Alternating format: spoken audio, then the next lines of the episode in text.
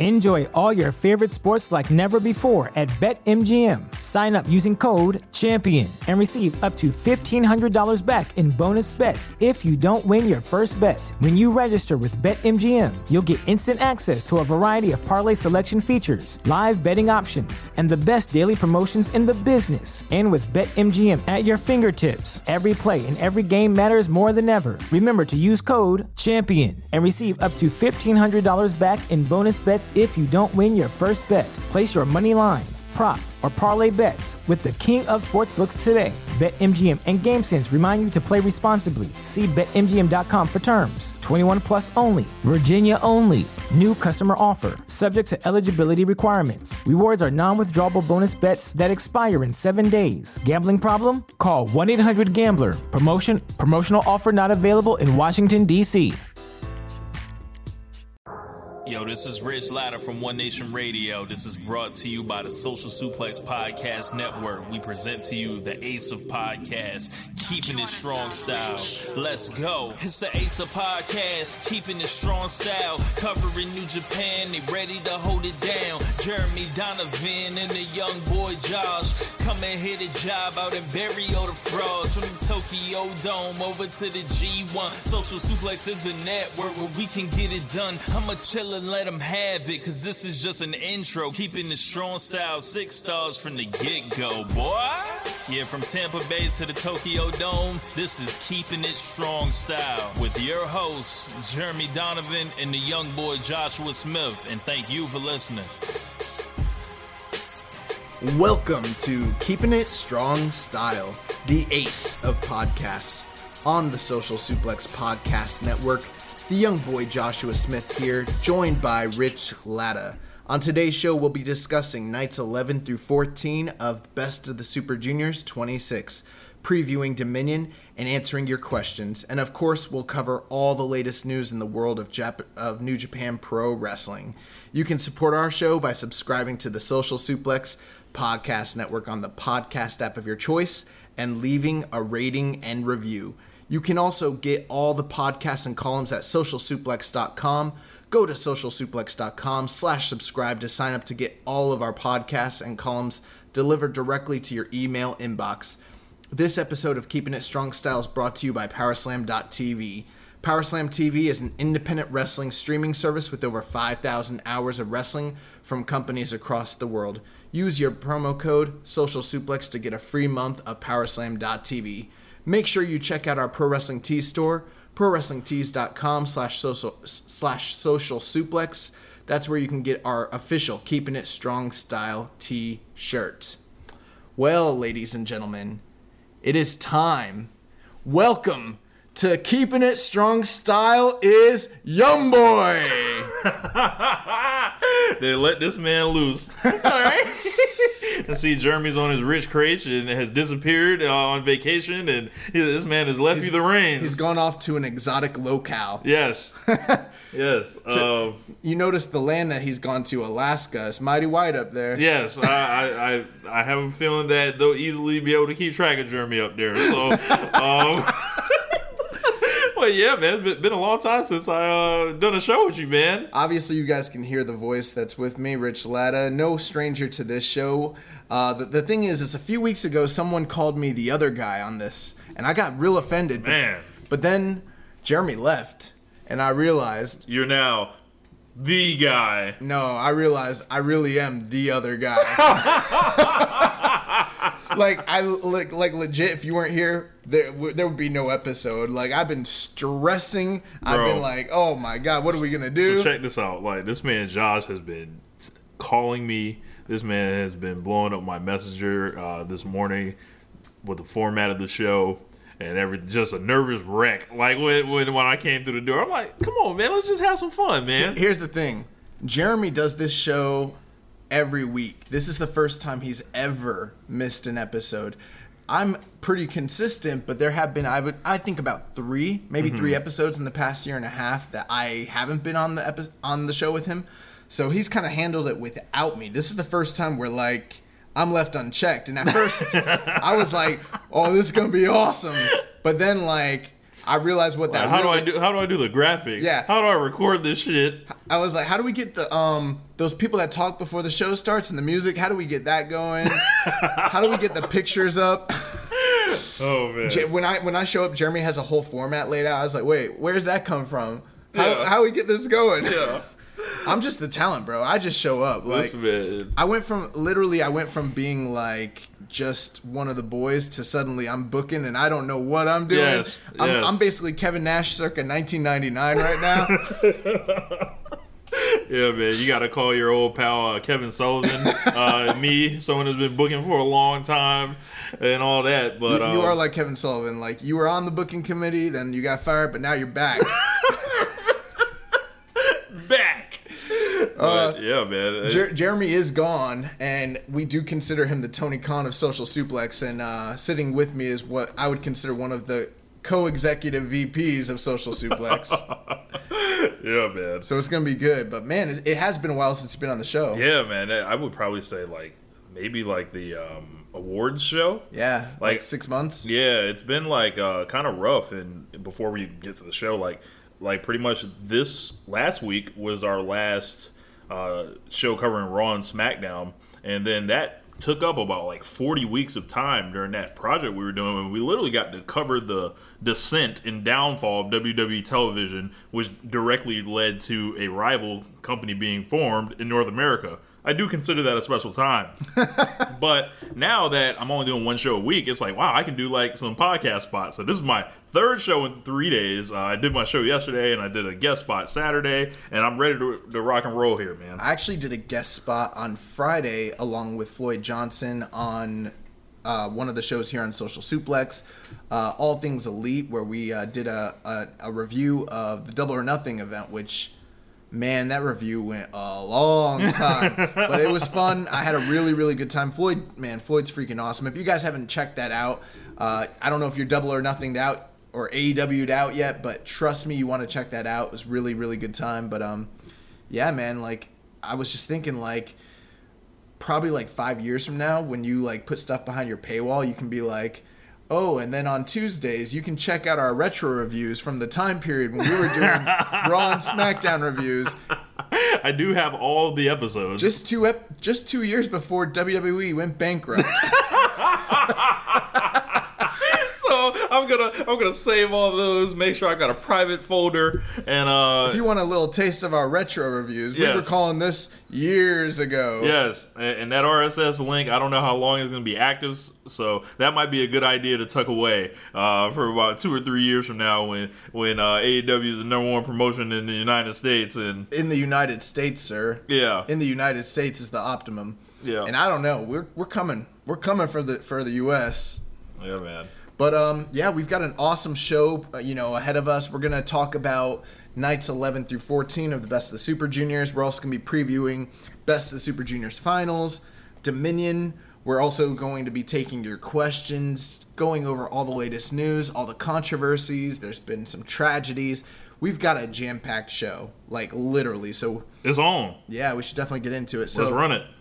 um, so we're gonna start uh, start off the show by talking about uh, nights 11 through 14, best of Super Juniors. Now, Rich, you um you haven't watched all this, right? I haven't seen all of this. No. Okay. So next week, when Jeremy's back from his exotic locale, when we can uh, bother him to actually show up and do one of these shows, um, then we'll be we're actually planning on doing an entire along with our Dominion preview, but we do this every year. We're gonna do an entire review of the entire Best of the Super Juniors grades, you know, recommendations, our top matches, similar to what we do with all the big tournaments like the G1 and the Best of Super Juniors. So I don't think we're gonna go super in depth with all of these nights, but we are gonna give you guys a rundown where we're at. Um, I have seen most of this, but I got to tell you, I'm not caught up, so I don't even want to uh, do an in-depth night by night review myself either. Um, but starting with night 11, um, on night 11, which was an A block night, uh, Marty Scurll defeated Taka Michinoku by uh, medical forfeit. Uh, we covered last week how Taka Michinoku was taken out of the tournament due to uh, injury. So Marty Scurll moved on into the uh, the next round, picked up two points. Easy night of work for him. Um, After that, I mean, Marty been taking nights off uh, all tournament from what I what I've been hearing. So uh, this ain't really too too different. I see. Yeah, that's that's true. uh, in the next match of the night, Sho defeated Titán at 11 minutes and 15 seconds via pinfall. Um, that was rated around three stars. Taiji Ishimori defeated Tiger Mask at 4 minutes and 38 seconds via submission. Uh, round two and a half, Shingo defeated Jonathan Gresham in what I thought was a really good match. Uh, 11 minutes 15 seconds via pinfall. I, I went about three and a half on that one. I, I, did catch some of the action from that one. I, I was very pleased that uh, Shingo received the check uh, that I, that can, I sent you, to his can residence. you explain to people what your what your issue with Jonathan Gresham is? no. Okay. But yeah, uh, there were there were times where Shingo just freaking laid out Jonathan Gresham in this match. It was vicious. And then in the main event, we had Dragon Lee defeating Kanemaru at 14 minutes 5 seconds via pinfall, picking up another two points. Uh, Shingo is undefeated at this point in the tournament. Ishimori is just trailing him along with Dragon Lee. Uh, and that pretty much covers night 11. Night 12, which was a B block night, uh, in the first match of the night, uh, Ren Narita was defeated at 12 minutes and 25 seconds via submission against Yo. We're gonna start showing my boy Yo some love out here. Yeah, Like, we, like, I'm, I'm gonna just put it over the airwaves now. We is not about to just come out here and, and just mark out for Sho and all this stuff because Yo is right there with him. I mean Yo is right there with him, but you know he's Yo Yonetti Michael or uh, uh, what's Marty Jannetty. Wow, Um, wha- wha- have you seen the the tassels? I have. What do you feel about those? I like 'em. I hate them. Uh, anytime I see tassels, I like them. From the Ultimate Warrior to Tyler Breeze, to I, I, I love tassels. you would love the Ultimate Warrior. I guess. No, no joke. Just before the show started, we had to restart a bunch of times because I was like, not, I was- man, I, I was not able to like get through the, the intro. I'm not used to doing it. What Jeremy does. It's his job. I was like, yeah, man, you might want to like get your blood flowing or something. Like Start- run, run back and forth like warrior. Start running around here like the warrior, yeah, the spirit of spirit of the warrior floating through the veins. unbelievable. Anyways, um, but Yo pick, picks up the win against uh, Ren Narita, who Ren Narita's had just an incredible tournament and still defeated 0 and 8 at this point in the tournament. Uh, Bandito defeats Robbie Eagles at 9 minutes 30 seconds, which was a big win because Robbie Eagles was um, in the running to win this tournament. So that was a huge loss against the surging Bandito. Um, Bushi defeated Rocky Romero at 10 minutes 25 seconds via pinfall. This was interesting because Rocky Romero, who, as some of you may know, was uh, the former Black Tiger. I think he was Black Tiger. I want to say 4 Mm-hmm. But Like in the early two thousands. yeah. Uh, he actually brought the mask back out, but it was a custom mask, and half of it was Black Tiger, and half of it was um, El Desperado's mask. Yeah, so he brought that out, and then uh, before the match started, he ripped it off and did the Bushi spit mist. And you know how they're always uh, talking extensively about how nobody in the ro- locker room likes Bushi, and Rocky Romero's always bearing him on commentary. So a little bit of a backstory with this one. It was a fine little match, but Bushi picks up the win here. And then um, in the semi-main event, Will Ospreay defeats Doki at 16 minutes and 30 seconds. I went three and a half on this. I've seen some people that were a little bit higher though. Uh, it may have been Doki's best match of the tournament though. Yeah, I heard Do, Do UKI has um just he he's gone from like a waste of space to like serviceable towards the end, and um, Will Ospreay is like just added that to his resume. Like, Yeah. look what I look what I got out of um, Duke I, you know. Like Ti. Doyuki, or you know, I'm just gonna say it different every single time. And then in the main event, so this was a big one. So going into this night, we had a four-way. Yeah, we had a four-way tie between Robbie Eagles, Will Ospreay, Ryusuke Taguchi, and El Phantasmo. They were all sitting, uh, I believe, at either eight points or ten points. But you know, Will Ospreay at this point in the tournament has taken losses to Robbie Eagles. He's also taken losses to El Phantasmo.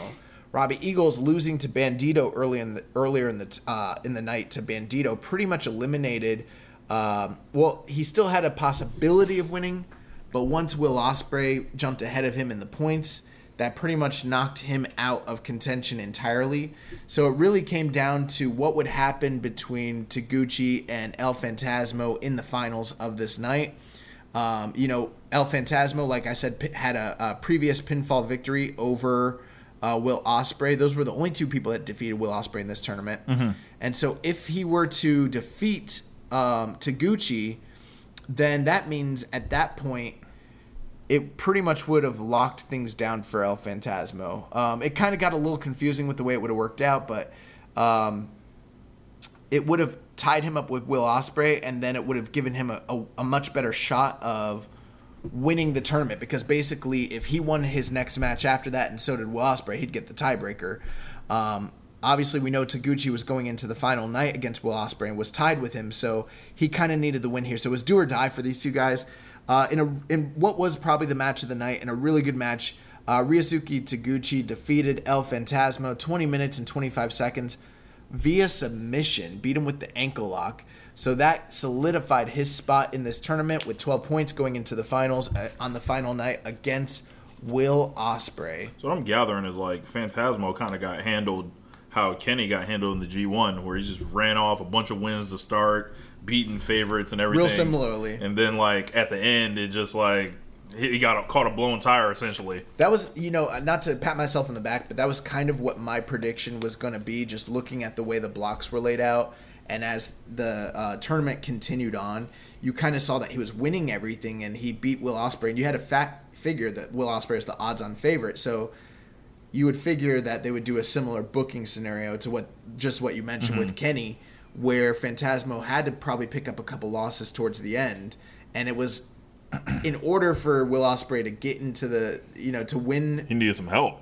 Yeah. No. So it was like when was when was Phantasmo going to take the the second loss that he needed to take? Was it going to be on the final night against Doki? Not likely. So it ended up being against Taguchi in the main event. Um, so that kind of solidified the B block finals. Uh, wound up being Taguchi versus Will Ospreay with a tie. So that eliminated on that night both uh, Robbie Eagles as well as um, El Phantasmo. Um, going into night 13, um, Yoshinobu Kanemaru defeated Takamichinoku via me- medical forfeit. He picks up another two points. Um, the first true match of the tournament for that night, Titán defeated Tiger Mask at eight minutes via pinfall, two and a half stars. Sho defeated Jonathan Gresham at 10 minutes and 30 seconds via pinfall three and a half stars. I know you like that outcome. that actually was a match that I really enjoyed. Sho and Jonathan Gresham it was a match I was looking forward to, you know, all throughout the tournament. It did, you know, it didn't disappoint whatsoever. And then um, Dragon Lee defeated Marty Scurll, 16 minutes and 20 seconds via pinfall. That's probably Marty Scurll's best match of the tournament. So um, the uh, unique stat that I picked up on the way, um, just going through it is Dragon Lee like with that win, like he got the 14 points. Yeah, and he has become like the most successful luchador to ever compete in uh, the best Super Juniors tournament. Oh, Dragon Lee. Yeah. Interesting. Yeah. Who who before him was more successful? So according to um, I believe it was Case Lowe uh, from Voice of Wrestling. Shout out to Case Lowe. Uh, he beat out Black Tigers runs in 1993 and 1994, which I, that's I, Eddie. Yeah, I would assume it would be Eddie Guerrero. Yeah, that, yeah. that's who that is. Yeah. Wow, that's quite an accomplishment. Yeah. And um, yeah, really, really good match. Actually, you know what? I might have liked the Marty Scurll Shingo match a little bit better than this, but still, really, really good match. And then in the finals, in what was uh, the A block finals, so we had Shingo going into this match undefeated um, taking on Taiji Ishimori. So Shingo goes into this match with um, 16 points, and Taiji Ishimori comes into this match with only one loss to Yoshinobu Kanemaru at 14 points. So it sets up a scenario where we're in the A block finals. This is for the finals. Whoever wins this is going to, you know, headline at Sumo Hall. And um, Ishimori is basically in a do or die situation. He can't get a draw. He can't go to the time limit he winning you're in. He has to win. If he wins, he ties the points with Shingo, gets the tiebreaker, Tie and he gets the block. Um, if Shingo wins, then he uh, basically uh, makes history as being the third mem- the third man ever to win uh, an entire block undefeated. But not only that, um, you know, basically going into the tournament being unpinned, unsubmitted And So the also- only other two guys that did that were Liger and Devitt, and both of those guys ended up in the G1 that same year. That's true. We were having a conversation off air. The speculation is that Ospreay, everyone's assuming Will Ospreay's in it, right? And I would look answer that like, well, why not Shingo too? it, it, it's starting to like look like a really reasonable possibility. Right. Um, I b- also believe Low Ki actually ended up um, going to a block final undefeated, but ended up losing to Taguchi in twenty, I believe twelve. I could be wrong about that, but I believe that's that's correct. Um, but this match, I watched this match uh, earlier today just to kind of refresh, and this match was just as awesome as you could have ever expected it to be. Uh, Shingo and Ishimori, they freaking went to war. Um, I really liked the story of this match, basically where uh, Shingo being the more powerful and dynamic of the two, but definitely showing uh, ring wear from just you know the entire tournament. And then Ishimori, who has we've had speculations all throughout the show. If you've been listening week after week, we've been speculating about his health, the condition he's in, and um, he definitely came into this match looking banged up, but still was the faster of the two competitors. And there was a, a story here where both men were attacking each other's necks. Shingo was attacking Ishimori's neck due to the rumors that he'd bothered his neck earlier in the tournament, and then Ishimori attacking the neck of Shingo to kind of prep him for the yes lock, which is one of uh, Rich's favorite uh, finishing maneuvers. Yeah. Yeah. But um, this match went 21 minutes, and man, it did not disappoint from from the get go. Just incredible chain wrestling action You think he was he was Shingo's like biggest challenge? through this tournament. Yeah. Um, if it wasn't Sho, then it was uh, probably Ishimori. Um, you know, him wrestling Dragon Lee was kind of a big challenge as well. I would say with Dragon Lee being the champion, but Ishimori kind of being like the main established guy from New Japan in this on that side of the tournament. I would say so. Yeah. Yeah, I would definitely say so. But um, there was just there were so many moments in this match that really like you know stood out to me. At one point, um, once Shingo hit the uh, Noshigami and started to you know go for the finish, he kind of smelled blood, and, and Ishimori was definitely in trouble. He started killing Ishimori with uh, pumping bombers, and then at a certain point, he threw uh, Ishimori into the uh, into the ring ropes and rebounded him, and he was going to go for a Death Valley driver. And it was at this point that Ishimori hit his comeback. He actually ended up hitting a um, uh, crucifix bomb off of that, and then um, Shingo tried to to basically rebound from that and throw him up for another uh, Death Valley driver. But it was at this point that Ishimori hit him with what, what I have to say is probably one of the most beautiful Hurricane Ranas I've ever seen. And it, like I popped, I thought he actually beat him. He got the two. Uh, Shingo kicked out. After that, Ishimori hit him with one of the most dynamic, like Canadian destroyers I've ever seen in my entire life. They started trading uh, um, clotheslines, and he kept trying to uh, hit the pumping bomber on Shingo, or uh, I'm sorry, on Ishimori. But Ishimori ended up ducking it and actually hit Shingo with his own pumping bomber, and it was like, oh my god. He ended up putting him in the um, in the yes lock, and at this point, Shingo was trying to get to the ropes. He rolled him back into the ring, a la Chris Benoit, uh, you know, WrestleMania t- uh, 2004 or WrestleMania 20. And it looked like Shingo was gonna tap. Shingo ended up fighting out of the label lock, and um, Shingo gets to the ropes. Um, he fights off the bloody cross. Uh, Ishimori connects with knee strikes. Then they trade center of the ring. Um, and then at this point, Ishimori goes down. Ishimori fires up, hits knee strikes, and hits a huge desperation lariat. Ishimori hits the John Woo, the double knees, and then a lung blower for two. And then at this point, he goes for the bloody cross, and suddenly Shingo, out of nowhere, just turns the bloody cross into the last of the dragon, connects for the win. Like just it literally looked like Ishimori was in the middle of like a finishing Emptying the sequence. gun. Yeah, he's emptying he's emptying everything, and Shingo says, "Nah, hold this last of the dragon, go to hell." Yeah. one, two, three. Going to the finals. Holla. Yeah, and it was just such a performance, a really, really awesome performance from both guys. It looked like Ishimori was like this incredible junior, but he was like outmatched, outsized, outstrength, outgunned the entire time, and he was just throwing everything he could. But like it was like a heavyweight against you know a welterweight. Man, Shingo's a bully. We're gonna talk about a bully later in the show yeah. for sure. Oh yeah. Yeah. But um, I really like the layout of this match. Just like he came across as the big star, and um, even though he appeared vulnerable throughout the match, he was able to just kind of pop the win out of nowhere. You know what I mean? So really, really, really interesting stuff here. But Shingo ends up um, picking up another win, goes undefeated through the A block, defeats uh, Taiji Ishimori. Um, the unfortunate news coming out of this match, Ishimori, uh, New Japan did announce that Ishimori suffered a shoulder injury. He did have to miss miss the uh, June third show, and there is no telling uh, how serious this shoulder injury uh, is. Uh, as of this recording, they haven't announced whether he will be uh, on the rest of the the tour or uh, Dominion or any of the uh, Kizuna Road shows. So uh, remains to be seen where we're at with Ishimori, but he was injured. yeah. Best wishes to uh, Ishimori. Get healthy soon, and can't wait for him to come back. Yeah. So that's going to take us to night um, 14, which happened earlier today. Now, I did not watch this entire show, um, but we're you know we're at the point we might as well talk about it. So we're here um, in the opening match of the night. Bushi took on Ren Narita. Um, throughout this tour, and throughout this tournament, we've been wondering the question: Can a young lion beat one of his elders? And it's happened in the past. Would Ren Narita, uh, you know, continue that tradition of upsetting one of his elders? Uh, it would not be so on this night, as at 9 minutes and 10, 10 seconds, Bushi picks up the win via pinfall. Gato, you're a coward.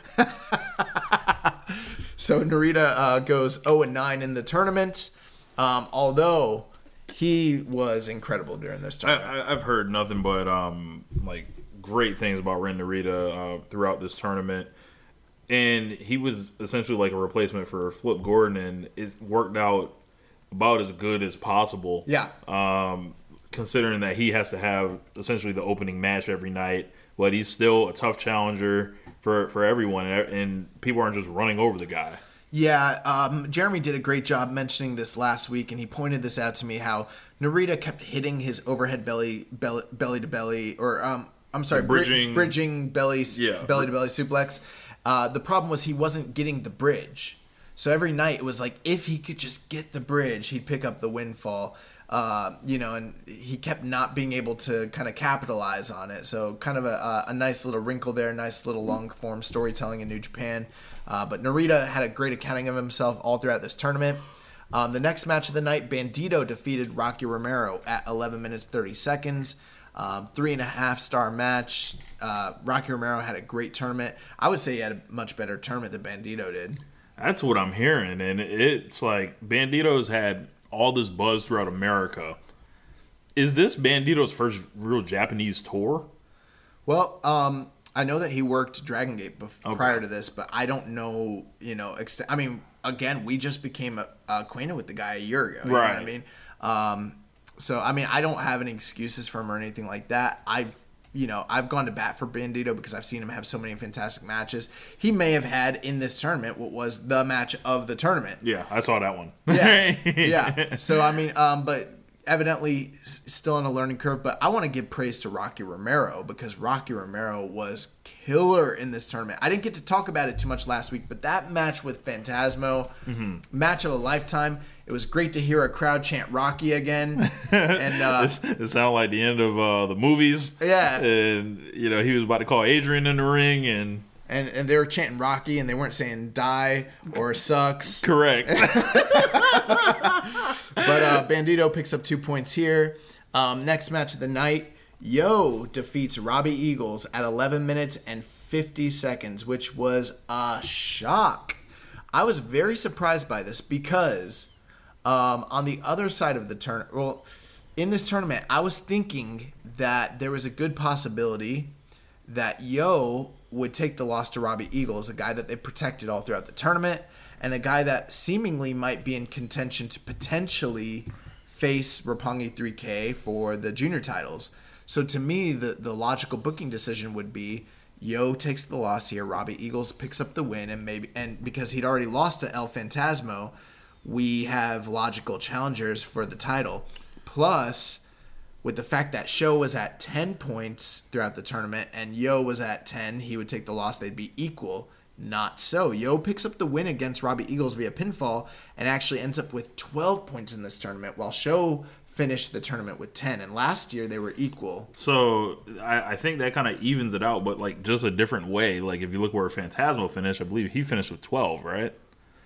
That's correct. And, So and we're going to talk about where it's like ended. those two teams are kind of crisscrossed. But I think what's really interesting here is the fact that Yo ended up higher in point values than Sho did. Right. Not that that means everything, but you know we've talked at length about how they had the same amount of lo- pinfall losses last year. Right. They don't they don't just book this stuff like just to do it. There's something happening. That's yeah, it's real interesting, especially with the fact that Sho got his own music, you know, his own look, and was kind of like positioned at the beginning of this tournament as being a big breakout star. And Yo was kind of He like just kept chipping away, chipping, chipping away, away. kind of being like the good company guy, the chaos guy, the Roppongi 3K guy, and he ends up a li- just a smidge further than Sho. So I think that's something to keep our eyes on. Yeah. Real interesting. Um, El Phantasmo defeats Douki at 14 minutes and 10 seconds. This match was it was good, but it, man, there was a there was one. I don't know if you saw this spot. El Phantasmo was doing his uh, Yes, I did. saw it? I saw it.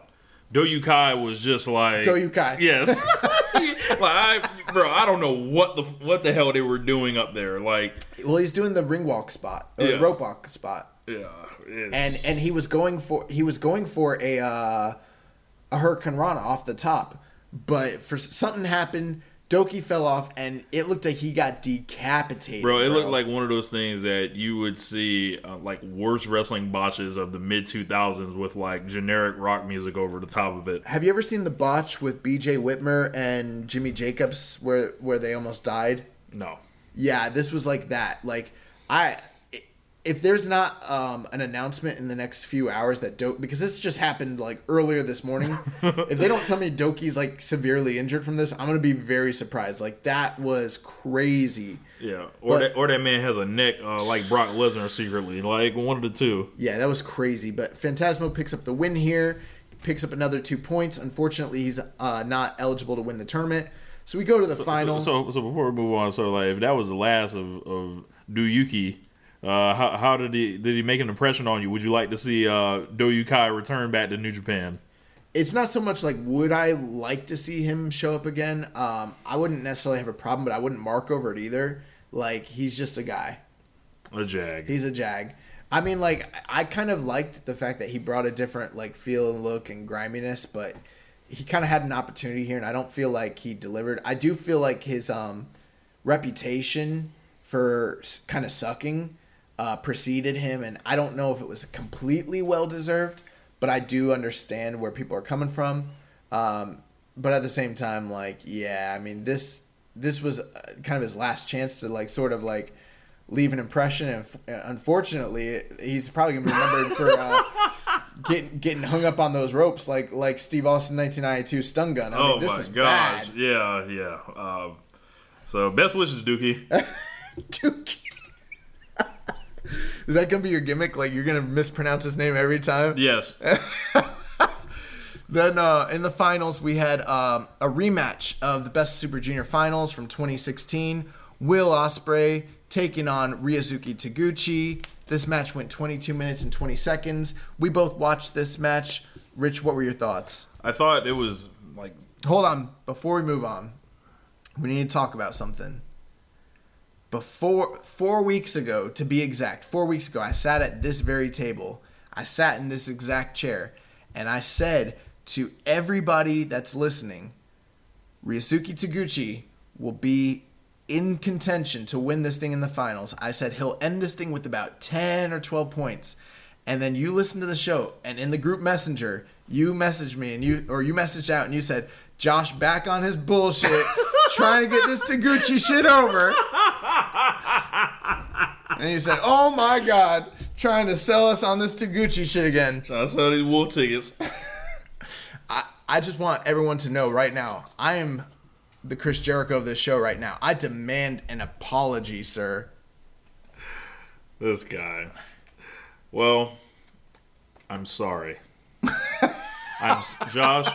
I'm sorry that you were so horrible at picking Taguchi last year. it lured me into a false sense of security that you were off the rocker once again.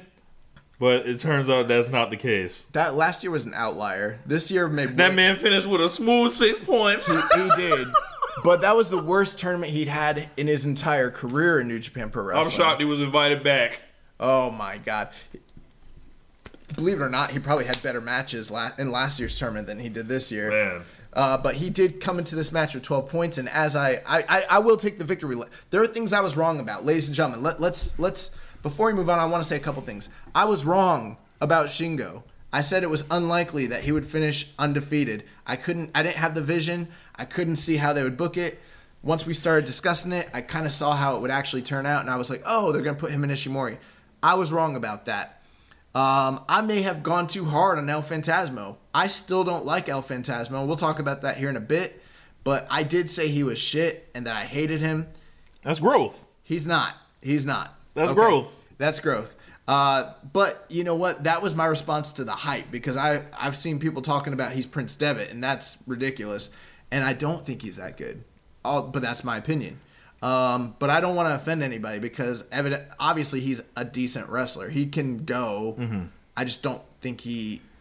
I think he's a good mechanic. I just don't think he has good match structure, and I think a lot of the shit he does is like real, like kind of all over the place. Doesn't make sense logically from like a, from like a uh, psychology standpoint. That's my problem with him. Uh, So I'm never gonna turn down like a flashy wrestler. Like I'm I'm here for them all. He- I, he is- I, am easy to please. He does some flashy stuff, but then he Yeah. does other stuff that's like just like oh god, I don't want to get into it. Anyways, but I will admit I was probably too hard, so I was probably wrong on that. I'll say that on the air. What I was not wrong about was Taguchi getting these 12 points, bitch. He got these 12 points. He got them. He's here, and every time I talked to Jeremy, Jeremy's like, man, I don't know, and I was like, he's in the finals against Ospreay. However, I did maintain that he was there to lose, and lose he did. Yeah, he did. So, so tell us about your, your thoughts on this match. Um, I, I thought it was a pretty decent. Like Will Ospreay's like, he's. I know Johnny Gargano's having all these great matches in these main events, but he is. like Will Ospreay is like he's a dude that is doing it every night, everywhere in the world, in perhaps one of the most competitive like environments in New Japan Pro Wrestling. This guy is like he's a revelation to the sport right now. And Remember when you used to say he ain't Ricochet, he's not. He's not Ricochet. bro? He's better than Ricochet in a way. Man, that's that's Right now, right not, now he's better than not from athleticism, Yeah. but from like the overall package, and, Yeah. and you know Ricochet's on the main roster, so yeah, he's not allowed. Ricochet's to do, done having Ricochet's not allowed to do what Ricochet's allowed to do. That's not me bearing Ricochet. Ricochet is Ricochet, but in the grand scheme of things, Ricochet ain't Will Ospreay. Yeah, yeah. It's um, it, it's sad to. I, I talk about Ricochet like he's a lost family member at this point, and just like a a distant cousin, I had That- high hopes that for. popped me just now. Yeah, just like just I had high hopes for him. I, I thought he was gonna, you know, he went to college and he had a job lined up for him that that was just gonna give him a good living and and be successful. And then ho- you find out, hold on, it, it all fell through, bro. Like. You, you're, you're What working. happened- You're what working. happened to you? You're, you're working fast food, like, like they, they got you sweeping. They got you on the fries. Like, come on, man. Oh like, my god. like, man, I seen you like graduate with honors. but I think Ospreay is just like you can't name a match in this tournament that he didn't deliver and make his opponent rise to his level. Whether it was Dookie, whether it was Ren Narita, whether it was making Rocky Romero look like a star once again. Bro, almost- this guy's a fucking like he's a Almost he's the e- wrestler of the year right now. right now. Well, Kento, Just- Kento, Kento Miyahara might have a might say opposite of that, but you're probably in New Japan right now. It's it's him, And it was similar and- to and he- last year. Just he- like last year, he was the Worldwide Wrestler of the Year up until like the end of the Super Juniors, and then the only, caught the, him. the only difference is he's in a much different place within the trajectory of the company where we're expecting, hopefully, that this most likely that he'll be involved with the heavyweights throughout the rest of the year. Yeah. This to me was um, Will Ospreay song song to the junior division, and man, not only did he make almost every single opponent that he wrestled look like a million bucks, not only did he give them almost all their best matches of the tournament in the B block, but he put over two of his, you know, proteges and people that he has influence and and um, you know has a hand in help bringing them into the company. He put over uh, El Phantasmo, put over uh, Robbie Eagles, so he helped build two new stars on his way out. When he's a guy that didn't need to put over anybody, Yeah. so this is a guy that's giving a lot to this division. Uh, it's it's it's a And think about it, like three, he's done. yeah, like three years ago, he debuted and won the tournament in 2016, and essentially to get to the final of his last one, where he faces essentially his biggest challenge ever in the division, he beats the guy that he originally won the first one against. Yeah. So they, I don't know if they did which it I on was- purpose. I think is very fitting. Yeah, I don't. I don't think they did them on purpose. But like, if you just step back and just look and be like, wow, if you connect all these dots together, like that's kind of a cool story. Uh, one thing I noticed in this match, uh, Will Ospreay and Tagu- Taguchi is wildly popular in Japan. You know, th- he might have his detractors here in the states and people that don't take him very seriously, but he's wildly popular. Will Ospreay, on the other hand, has he's popular in places, or at least has been in the past, like in um, you know Cork, and he's always been over. But other places, it's taken them a lot of time to even like warm up to him. A year ago, on this same tour, he was not the most over guy in his block by any means, even though he was the champion, even though he was the wrestler of the year up to that point, even though he had blowaway match after blowaway match after blowaway match. It has taken the second half of that year with him overcoming guys like Taichi and Jeff Cobb and Kota Ibushi and all that for the for now he's like on a new pedestal, a new level. And on this final night, he was more over than Taguchi. There was definitely doing chance, but they they were so into Will Ospreay. Yeah, it we- was we knew what it crazy. was. Um, this match was real good. We got serious big match Taguchi who showed up here. They had a real, real good match. Um, I wouldn't go super. I wouldn't call it a match of the year level caliber or anything, but I would go about a four and a quarter on this. I thought it was real, real good. Especially the there was some some botches, but the finishing sequences where Taguchi started getting all the ankle locks and he had worked over uh, Will's leg all throughout the match really had the crowd reeling. They actually started to get behind Taguchi and started believing in the upset. Which, by, by the way, ladies and gentlemen, gentlemen, if he had one, it would have been a huge upset. It would have been on the same level It, as it would have been like take a plane to Japan and go holla at Gedo and be like, "What are you doing, Chief?" it would have been like uh, Anthony Joshua getting beat up by Ruiz the other night. Yeah, um, man. Apparently, like you know, that man struggled with Gabriel Iglesias, and you know, he just, you know, Listen, man, that we'll talk. That that that's for my boxing podcast. but, uh, yeah, the the the unreleased uh, Any- boxing podcast. Any, any, anyone who thought that that was an eleven to one underdog or twenty five to one underdog do, didn't do their homework. They don't know about about Ruiz. Ruiz is not a pushover. Look at his record. The guy had one loss. It was a majority decision. He's a killer. it goes to show all the muscles will not protect your face. Like, Yeah, yeah, yeah. Just ask uh, Toriano how that works out. Yeah. he knows. But um, I thought this was a real good match. One thing I didn't like about it though was at the very very end, uh, Ospreay. After selling the leg the whole match and after getting his ankle torn up, he started doing all this high flying aerial stuff at the end and wasn't selling the leg at all. So that's the one detraction I have about it. But other than that, really, really good match. He ends up uh, winning the match um, with the what, the Stormbreaker. Um, pick, he did kick out of the Dodon, which was a big deal, and he ends up picking up the win here. Uh, Taguchi leaves dejected, and then we get the emergence of Shingo Takagi. yes, after the match, Shingo came out and he was speaking Japanese and Well, he's speaking English speaking at first. English too, and He said, "Skill, uh, you know, heart, agility, determination. s- strength. You are strong, but I am stronger." And I was like, "Yes!" Like Shingo didn't have to say much at all, and it Yeah. got like Shingo could have just walked in the ring with the mic, w- looked him in his eye, dropped the mic, and then you would have known what it was. Will. Will did cut a promo at the end. He cut the baby faciest babyface promo. Yeah. Please love me. I'm fighting for. Uh, he's become the adopter of mental health. Yeah. Um. He's he's like trying to make everyone just like him and all that. As he he he feels like he really needs their support to go beat Shingo. Well, he does, man. He did one thing. I But he was he was not in fear of Shingo. Let's no, let's- he, he wasn't yeah. backing down. He wasn't Right. fearful of him. He he wasn't a chicken shit. Yeah. You know, it wasn't like Brock Lesnar showing up and everyone falling down to him, even though you're the champion. It wasn't Yes, like that at yes. all. Uh, it, it was basically a big star recognizing the challenge that's in front of him, a challenge that he has to overcome, that nobody else in the company has overcome. And he said, I'm the man to do it. I'm going to slay the dragon. I thought he cut a really good promo. I thought it went a bit long, and uh, hats off to the Japanese audience 'cause they don't know what he's saying, but they're so respectful. And every time he said he makes a point, they clap with him. Mm-hmm. That probably makes you like the best promo in the world over there. like all you have to do is like exclaim something and give them enough time to like clap afterwards, and they're gonna do it. Right, get some emotion going and, and, and just let them see the look in your eyes and I wonder why like you know major North American companies don't let the foreigners do the same thing and let people get behind. It's them. amazing, It's you amazing. know? But um, yeah. uh, So we got the first official stare down uh, and show off uh, between Will Ospreay and Shingo.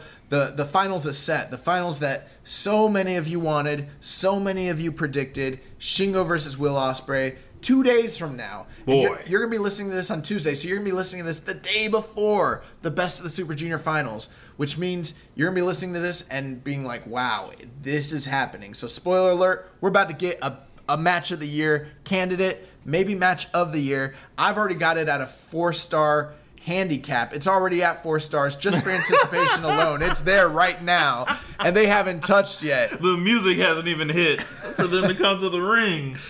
So we um we ended night 14 um with Will Ospreay uh overcoming Ryusuke Taguchi, which sets the stage for the rest of the best of the Super Juniors. Um, a couple notes just before we move on. Um, so we talked about Ishimori being injured. Um, aside from that, a lot of discussion about Brody King being on this tour, working the undercards along with Marty Scurll as part of uh, Villain Enterprises. He actually only took two losses during the entire tour. Both both of those tag losses were to Juice Robinson. Got to give Juice some wins uh, with that U.S. title, I think, and Brody King, like him going over Brody King, and Brody King just being physically imposing over there and agile and everything. That gives Juice a good look because they have they've they've never really shown like, or excuse me, they've in the past they haven't always shown Juice the respect while he's the champion. They've made him take a lot of losses. So I think this is that was an effort to kind of combat bat that and make sure Juice looks good going into what we found out would be his big match. I also read um, that for Best in the World, which is coming up here in the next few months, the big uh, show that Ring of Honor has going, uh, Villain Enterprises will be defending their six man World Tag Team titles. I believe, don't quote me on this, but I believe it's going to be against Lifeblood. So that might be that might make sense as well for them to kind of set that program up on this Japanese tour as well. But real interesting, obviously, the speculation is whether or not we'll be seeing Brody King again in the future, whether a potential G1 bid is in order for him, which, you know, at first it seemed like it was, but as more and more guys make the It case, it seems like he might be the odd man out. he might be the odd man out, but I would love to see him in it, so we'll see. Uh, we talked about Rocky Romero bringing back his Black Tiger mask, which is really cool. Uh, Ren Narita again going zero and nine. Um, this was real interesting. The last few nights of the uh, tour, El Fantasmo had no music. When his entire run, we've had his music, and then suddenly, complete silence, and then we got the infamous, you know, copyright infringement and no music. So what's going on here? Somebody heard some, heard some music that wasn't supposed to be like there. Somebody heard something. Yeah, somebody heard something was and got uh, what's his name on the phone? Uh, Harold Meij. They got him on the phone, and they were like, um, "We're gonna need a check." And then Harold was like, "Fuck you." and we don't pay for no music here in New Japan Pro Wrestling. He wrote them a check, made it zero zero Zero point dollars. zero zero. Yes. Zero yen. He made it out to fuck you. Yes. And he shipped it off to them. He's like, the check's on the way. They got the check and they're like, what is this? And he's like, exactly what you think it is. and he hung up the phone and he put his balls on the table. Yes. Yes. But so um, how about it now? But yeah, so the word on the street, uh, allegedly, no one knows the real scoop on this, but allegedly there was an issue with the copyrights, uh, you know, documents that had to be like drawn up. I don't know what that means, but uh, as smart as he is, El Phantasmo has gone to work, start working this into his gimmick and his character on Twitter. Yes.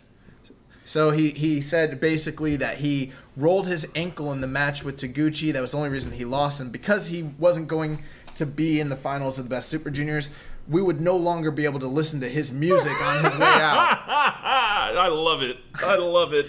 That's something that Jericho would do. Later on, uh, someone basically uh, tweeted him and asked about someone messing up the, the, the music copyrights. And then he tweeted them and said, I have the rights to my music. I'm not letting you listen to it. How about that for a hot scoop? Yes. Yes. Yes. So um, yeah, That's real, awesome. real interesting. We'll, we'll figure out what the true story is here, but um, I I hope that it's not an ongoing thing and this you know gets resolved and worked out you know here shortly. Yeah. Yeah. Um, if you got to spend the money, if it, it will make this dude come off as a bigger star, you obviously believe in him based on how he was booked. Spend the cake. Do it. Yeah, you know because he's Prince Devitt, right? Yeah. Apparently, You know. apparently. Um, but you know what? You know I'll I'll say this. As far as that goes, I actually can see what people are saying when. So we were asked the question a few weeks ago. You know, could he be Prince Devitt? And I dismissed it immediately. I want to kind of like reiterate what I meant by that. My my interpretation of that question is: Could I see him as being the leader of the Bullet Club, being a star to the level of mm-hmm. Fergal Devitt? And to be honest with you, I can't. Mm-hmm. But in terms of personality, character work, his charisma and you know all that, I actually can see that. So I wasn't like dismissing that aspect of it. I just think we're in a different age. I couldn't see him usurping Jay White as leader of the Bullet Club. And maybe I sound like a Jay White defender here when I'm saying that Yeah. The jay white Defense Squad over yeah, here. the Jay White Defense Squad. That's not exactly what I mean, but uh, no, anyone who's like, I can see similarities between those two. I actually could as well. I was thinking when someone asked that question, could I see him being the leader and taking over, and like getting to that next level? And I can't see him getting to that next level personally, based on his in ring work. But that's just my opinion. Um, last couple things here. So, um, in this tournament, there was an emerging story about Robbie Eagles uh, and a growing friction, as it would seem, between him and the rest of the Bullet Club, and maybe a little bit of an underlying story that maybe he's just a good guy, a good kid that got in with the wrong crowd. Have you heard anything about this? I've heard about this. Yes. So part of the part of the deal was that he respects Will Ospreay. So you know we know that Will Ospreay brought him into the Bullet Club. Will Ospreay was upset originally when he decided not to join Chaos, but instead joined the Bullet Club. Kind of took the easy route, took the shortcut. But throughout this tournament, he's shown respect to Will. And when it came down to them to have time for them to have their big match, uh, there was an issue where El Phantasmo, who he was in the same block with Eagles and actually, you know, used a lot of underhanded tactics and kind of worked heel in his match with Eagles to pick up his win there. So there was already a bit of friction. But then during the match with Will Ospreay, um, Robbie Eagles didn't want any interference. He wanted to beat him fair and square, have honor, you know, do what he does. And instead, El Phantasmo helped him cheat to win, which he was upset because it wasn't that Phantasmo wanted to see him win and was so adamant about him getting the two points. It was more about the fact that he'd already beaten Robbie Eagles. He was further ahead of him in the points total. So if he beat Will Ospreay, who he who Phantasmo had also beat, mm-hmm. that would give him a leverage and, a, and an advantage. And he was upset about the tactics. He was upset about the motives, and it kind of started to cause a small rift. And we've had a lot And I would imagine like Robbie wanted the satisfaction, like like you remember, I gotta know. That's that. It, but he didn't get to find out. He didn't get to win on his own merit. who said I gotta know. What's that from? Is that Shawn Michaels talking to Hogan? Oh, I gotta know. you know, I had to know. yeah, I just had to know. You know, Remember Shawn's promo the next night on Raw after that? Did you ever see that? I didn't know. So so he Oh, he goes back right to being back to a babyface, right? he comes out the next night and he was like Hogan was I had to know and I found out that Hogan's skill, his prowess, his catch as catch can acumen, he was too much for me to handle. I wasn't on his level last night. Buried him. He was like his speed, his velocity, he was just too much. He still has it. Unbelievable. And then he's like, but guess what? One of us is here tonight and one of us isn't. So the show goes on. Bro, that's great. And then he moved into a program with Chris Masters immediately. Unbelievable. Yeah, real funny stuff. But um Which, by the way, the um, uh, shout out to Muzza uh, Murraybone. He uh, asked me a question, or he sent me something the other day, and he, uh, because it was the anniversary. The man, how how long ago was 1983? 36 years. Yeah, it's the 36th year anniversary of Hulk Hogan winning the first ever IWGP tournament against uh, uh, Antonio Inoki. Just passed the other day. So uh, shout out to Hulk Hogan. Congratulations, man. He, uh, you know, he knocked out Inoki. Shoot, that was real. And you know, and he's a former IWGP Heavyweight Champion, According to him. according to him. Yeah. But um, Inoki should have broke his legs. But there's been growing discussion about whether Robbie Eagles even belongs in Bullet Club with the fact that they have two juniors already, with the fact that he Bro, he's selling merch too right he's now. sell bro, he's selling merch. People are getting behind him, and he had an excellent showing of himself in this tournament. But he's a smaller guy, and he's someone who really looks like, wrestles like, and feels like he should be a baby face. And it seems like maybe the company's seeing that, and they're starting to kind of like plant the seeds the for this. So th- yeah, and I've already seen articles from you know various writers. This guy needs to leave the bull Club. He needs to get out. Um, so that's something that you know happened throughout this tournament. Something to keep your eyes on. And then the last thing is, and we talked a little bit about it, but let's just discuss it real quick. Sho and Yo, twelve versus ten. What do you think? I like it. I like it, and I like it because I'm. Uh, I, I I I wouldn't want to say like I'm a Yo supporter. Well, I hear everyone just talking about shows so much, and I'm like, well, what is what are you guys not seeing Yo? Because Yo is a good wrestler in his own right, and you know, of course, there's a gold and silver thing. One of them got gold for a reason, I, right? I think maybe some of it is look too. Yeah, I think a lot of it could be Yeah, I think a lot of it could be the look too, and um, I always have the joke that Yo and Seth Rollins are the same guy, and Bro, every every single time we're watching the show, me and Jeremy and, and Yo starts kicking his feet, we're like, burn it down. yes, yeah. So it's like I I kind of have have have have a have an affinity for Yo. Like I kind of root for the guy. I, I you know what I I really like Yo as well, and I think that obviously this is a case where, you know what, when people say like Shawn and Marty, hopefully both of their careers end up being as good or better than, b- basically hopefully both their careers are better than Marty's, and maybe as good as Shawn's. I mean, you, who- who can, you know, that's such a lofty goal, but you Yeah. know, somewhere in between there. But the, the the reality of the matter is, Sean and Marty is a great analogy because those are two of the best workers of their time, and that is kind of where Sho and Yo are. They're like two of the best junior workers of their time.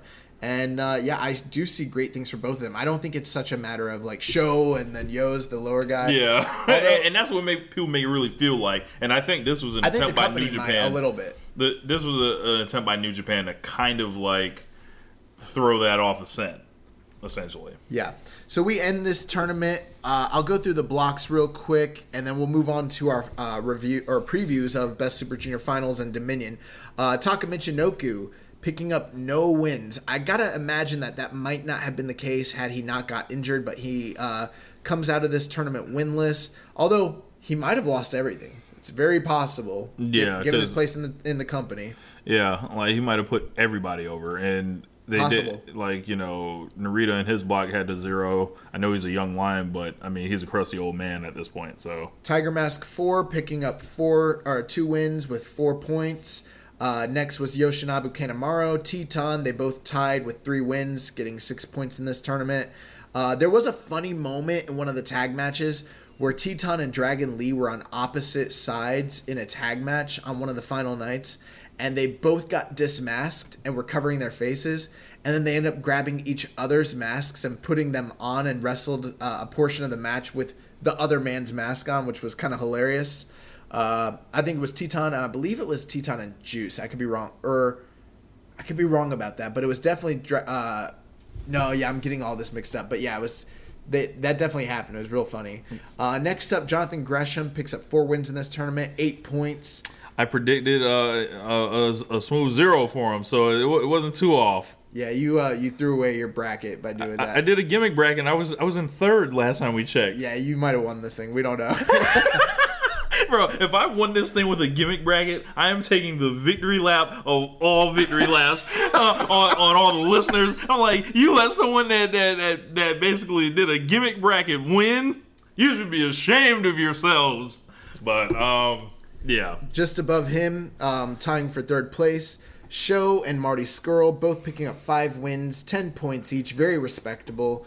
And in any other block that might have almost gotten you to the finals, it wasn't quite enough. But uh, real interesting show. A guy who was pretty low on the brackets last year, tying with Marty Scurll, who's been a stalwart of this division in the past. That that only tells me one thing: one guy's going up, one guy's going down or out. He's out. Yeah, He's uh, getting that com money, I think. Yeah. I think. we'll see. We the mythical Marty Scurll contract that we the net the, That nobody the- knows. Yes, the the end date is February thirty third. February.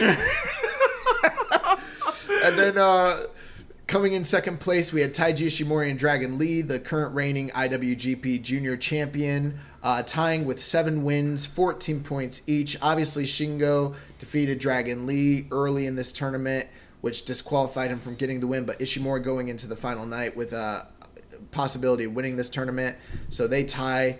Uh, obviously, that makes a lot of sense. Two of the most established guys in the division. And then Shingo Takagi, nine wins, zero losses, 18 points, the most dominant uh, block victory in the history of this tournament, which tells you what this company thinks of this guy. He's just a man. Like every and I and I find myself saying that every time I watch. He's a Shingo. man's man. Like like William Regal. Like bro, like you want to have a beer with Shingo. You want to be if you get in a fight, you want Shingo to have your back. yeah.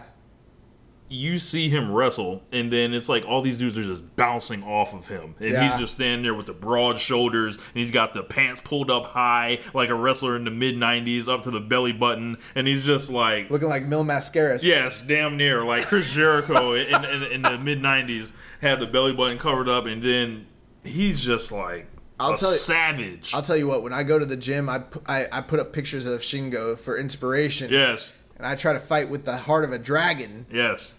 But uh, so Shingo picks up the the the block. Shingo, real dragon. the real dragon, not them fake dragons on Yes, Game of Thrones. yes. I, I totally agree with Jeremy on that. You know, they're the only dragons I know. yeah. I don't want to talk about that. They ruined my show. They did. Uh, in the B block, picking up zero wins, no lo- or nine losses, zero wins, zero points. Ren Narita at the bottom of the block. Uh, just above him, picking up one win, two points. Douki. so who did Douki beat? Uh, he he beat Ren Narita. That's right. That's right. boy, boy, you sorry. He was the one guy I thought Narita might beat, or either that or Rocky Romero, and he didn't. Right. Even Gedo ain't disrespect him that much. Um, coming in uh, with three wins, six points, Rocky Romero. Although he did uh, tap out that punk bitch El Phantasmo fair and square in a banger of a match. Oh, what a what a great night! Um, coming in next, uh, we had a tie, f- uh, five wins, ten points each. Bandito and Robbie Eagles. The big difference here: Eagles kind of leading throughout the tournament and having a bid to pot- potentially win this tournament. Bandito kind of picking up his wins, playing spoiler at the very very end here and uh, kind of getting a slow start throughout the tournament. And then um, for second place, we had a four way tie, uh, four different guys with 12 points. Real creative booking from um, Gedo, kind of, because not all these guys were in contention, but they all kind of finished in the same slot. so it kind of makes them look better than they were. But uh, Yo, Bushi, El Phantasmo, and Ryusuke Taguchi all pick up uh, six wins, 12 Man, points. it- this Bushi shit blows me. Like I think that blows me more than the Bushi? Taguchi shit. Yes, Bushi's so popular, bro. bro. He's so popular. he's a jag. Bro, like, he's a jag in a mask. In all fairness, he was a better wrestler before his injuries. Okay. That is true. He, he had that neck fusion, that one that you know Edge and Lita and all and Stone Cold, all those guys. Yeah, so that's that's part of it. And then picking up seven wins, winning the block, uh, the aerial assassin Will Ospreay. Any final thoughts on this tournament? I, I've I've heard a lot of people pontificate that it is in the running for the greatest best of Super Juniors tournament ever, and you know, I don't know. I haven't. I wouldn't seen, agree with that. I, I haven't seen other ones like throughout history. Uh, it's, it's not like something I can just reel off memory, like it's a King of the Ring tournament or something. But um, I think anytime you even get that conversation brought up, like I think that you're doing something good. I think that this was one of the most excellently booked tournaments. Right. Um, I think that and consider who they didn't have in the tournament this year. Like, Man, the, the stories were great. The nights were interesting. The cards were great.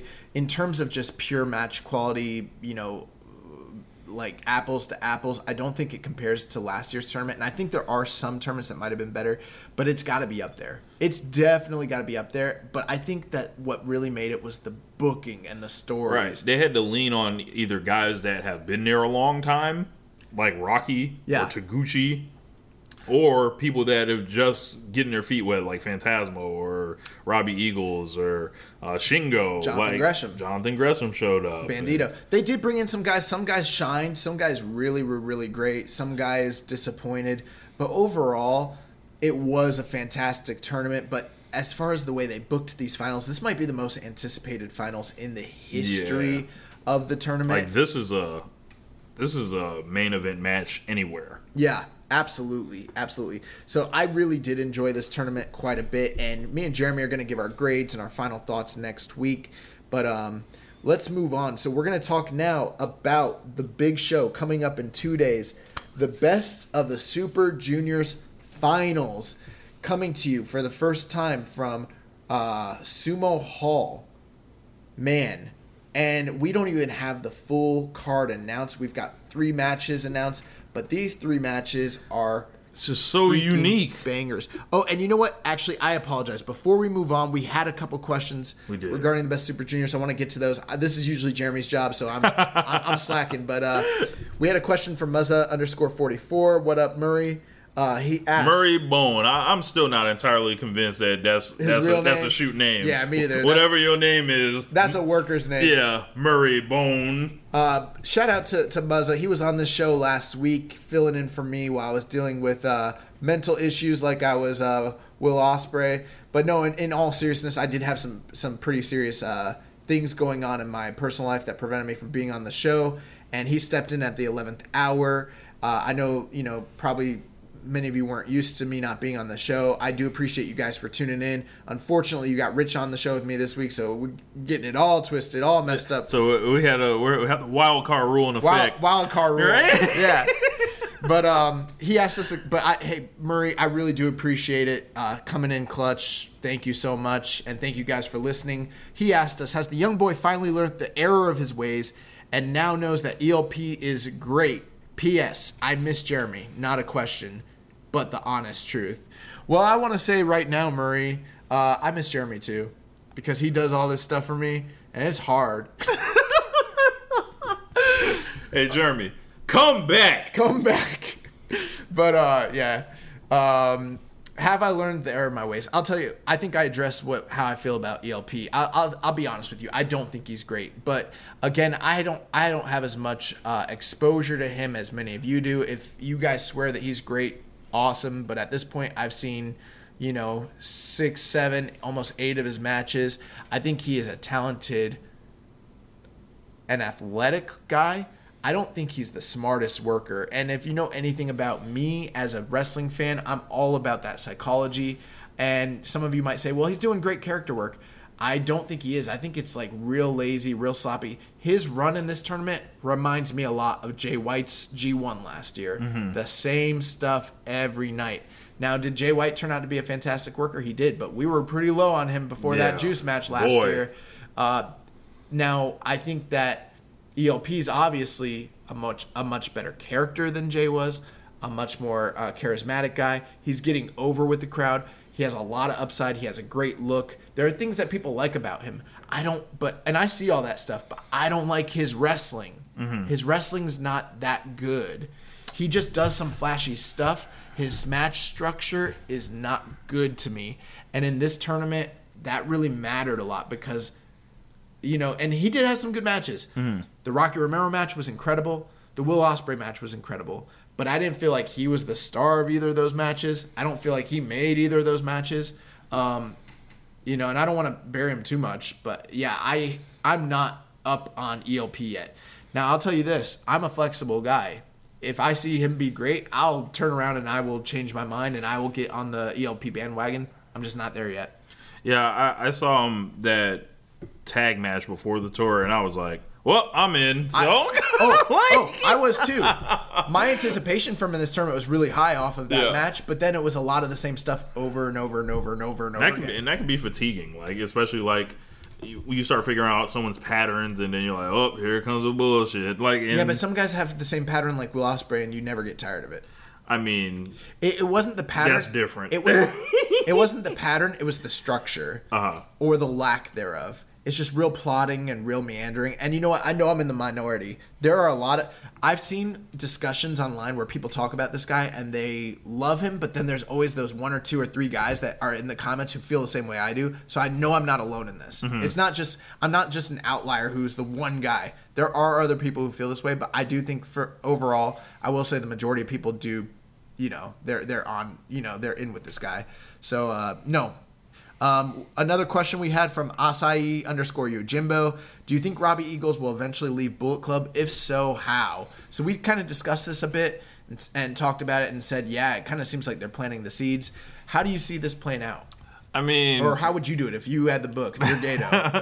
if I was Gedo and I had him and Phantasmo, I and I would I would link Phantasmo to the story because he's already an integral part.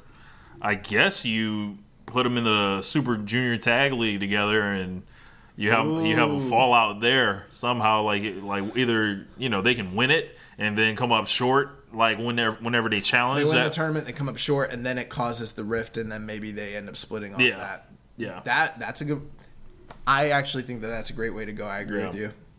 So that's a great question. Thank you guys for the question. So let's discuss best of Super Junior finals.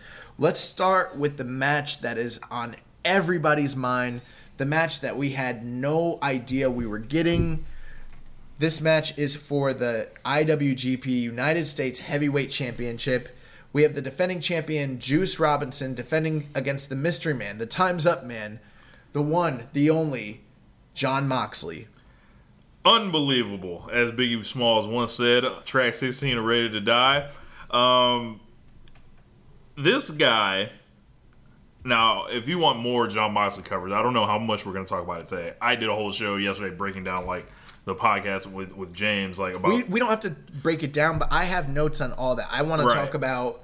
I want to talk about him debuting at Double or Nothing. I want to talk about his Talk is Jericho, the Wade Keller stuff, 25 years later interview, the Time Up video, all of it, because he's been doing a lot of incredible press. and and it's been going on longer now. We know than we would have even thought. Like he's this video or the the original video that he announced to his Twitter was shot back in February. This thing that's been playing even before the Best of the Super Junior tour. Um, no, it started on the Best Super Junior. Oh, okay. Well, I it it started. was it started right- at the end of Dontaku. okay, yeah, You're, you're right. I apologize. So, and it's just been like, yo, whatever it is, it sounds cool. The music is great. Spoiler alert, that's how we're ending the show. um, but the um, the whole it, it threw you off because you saw the UK flag in there, and everyone assumed it was from the UK, and then just like Moxley, he's so quiet on social media, and he he's dumped that on his head and become almost the most compelling guy in wrestling right now. Well, one thing too is like I didn't think of Moxley because even though his contract was coming to a close, and even though he had just left the company, he had literally just left the company. This video started airing like a day or two days after he left the company and after he debuted that video that set the world on fire. But me and Jeremy, we're kind of in our own New Japan World bubble. You know, we're, we're discussing this company. I'm not thinking about the idea that maybe they had this in the works all along.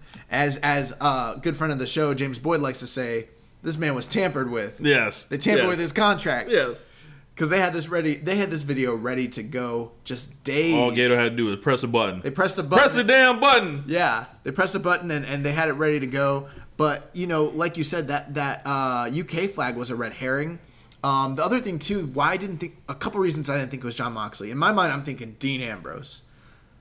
Dean Ambrose isn't a guy that I've ever thought I would see in New Japan or even considered about being in New Japan. Right. The other thing too is something about this, this these videos was very mind games ish. You know, it reminded me of like a '90s Undertaker. Not that it would be a uh, a dark character, but you know, he's playing mind games. And like to me, it's like I think of Dean Ambrose. I think of the lunatic fringe, like this crazy guy who like doesn't have nuance and doesn't play mind games with people. I mean, he is crazy, but like I don't think of him as being this. I'm still thinking of that character, Dean Ambrose. So I'm not thinking of a guy who's like playing subtle games with Juice. And what would their connection even be? Um, now we know it's the FCW connection and all that, but I would have never pieced these two together. Yeah. never in a million years. It's crazy, and I think the fact he's coming in immediately, he, I think he has to beat Juice. Um, and I, I don't know, and this red belt is kind of like it's been it's been a Kenny Omega vanity belt before. It's been something to get Jay White over. It's been something they completely forgot about with, with Cody. It's been something they had on Juice. Just just let him get beat like a drum. So if they're ever gonna like do like experiments, this is the perfect belt to do it with.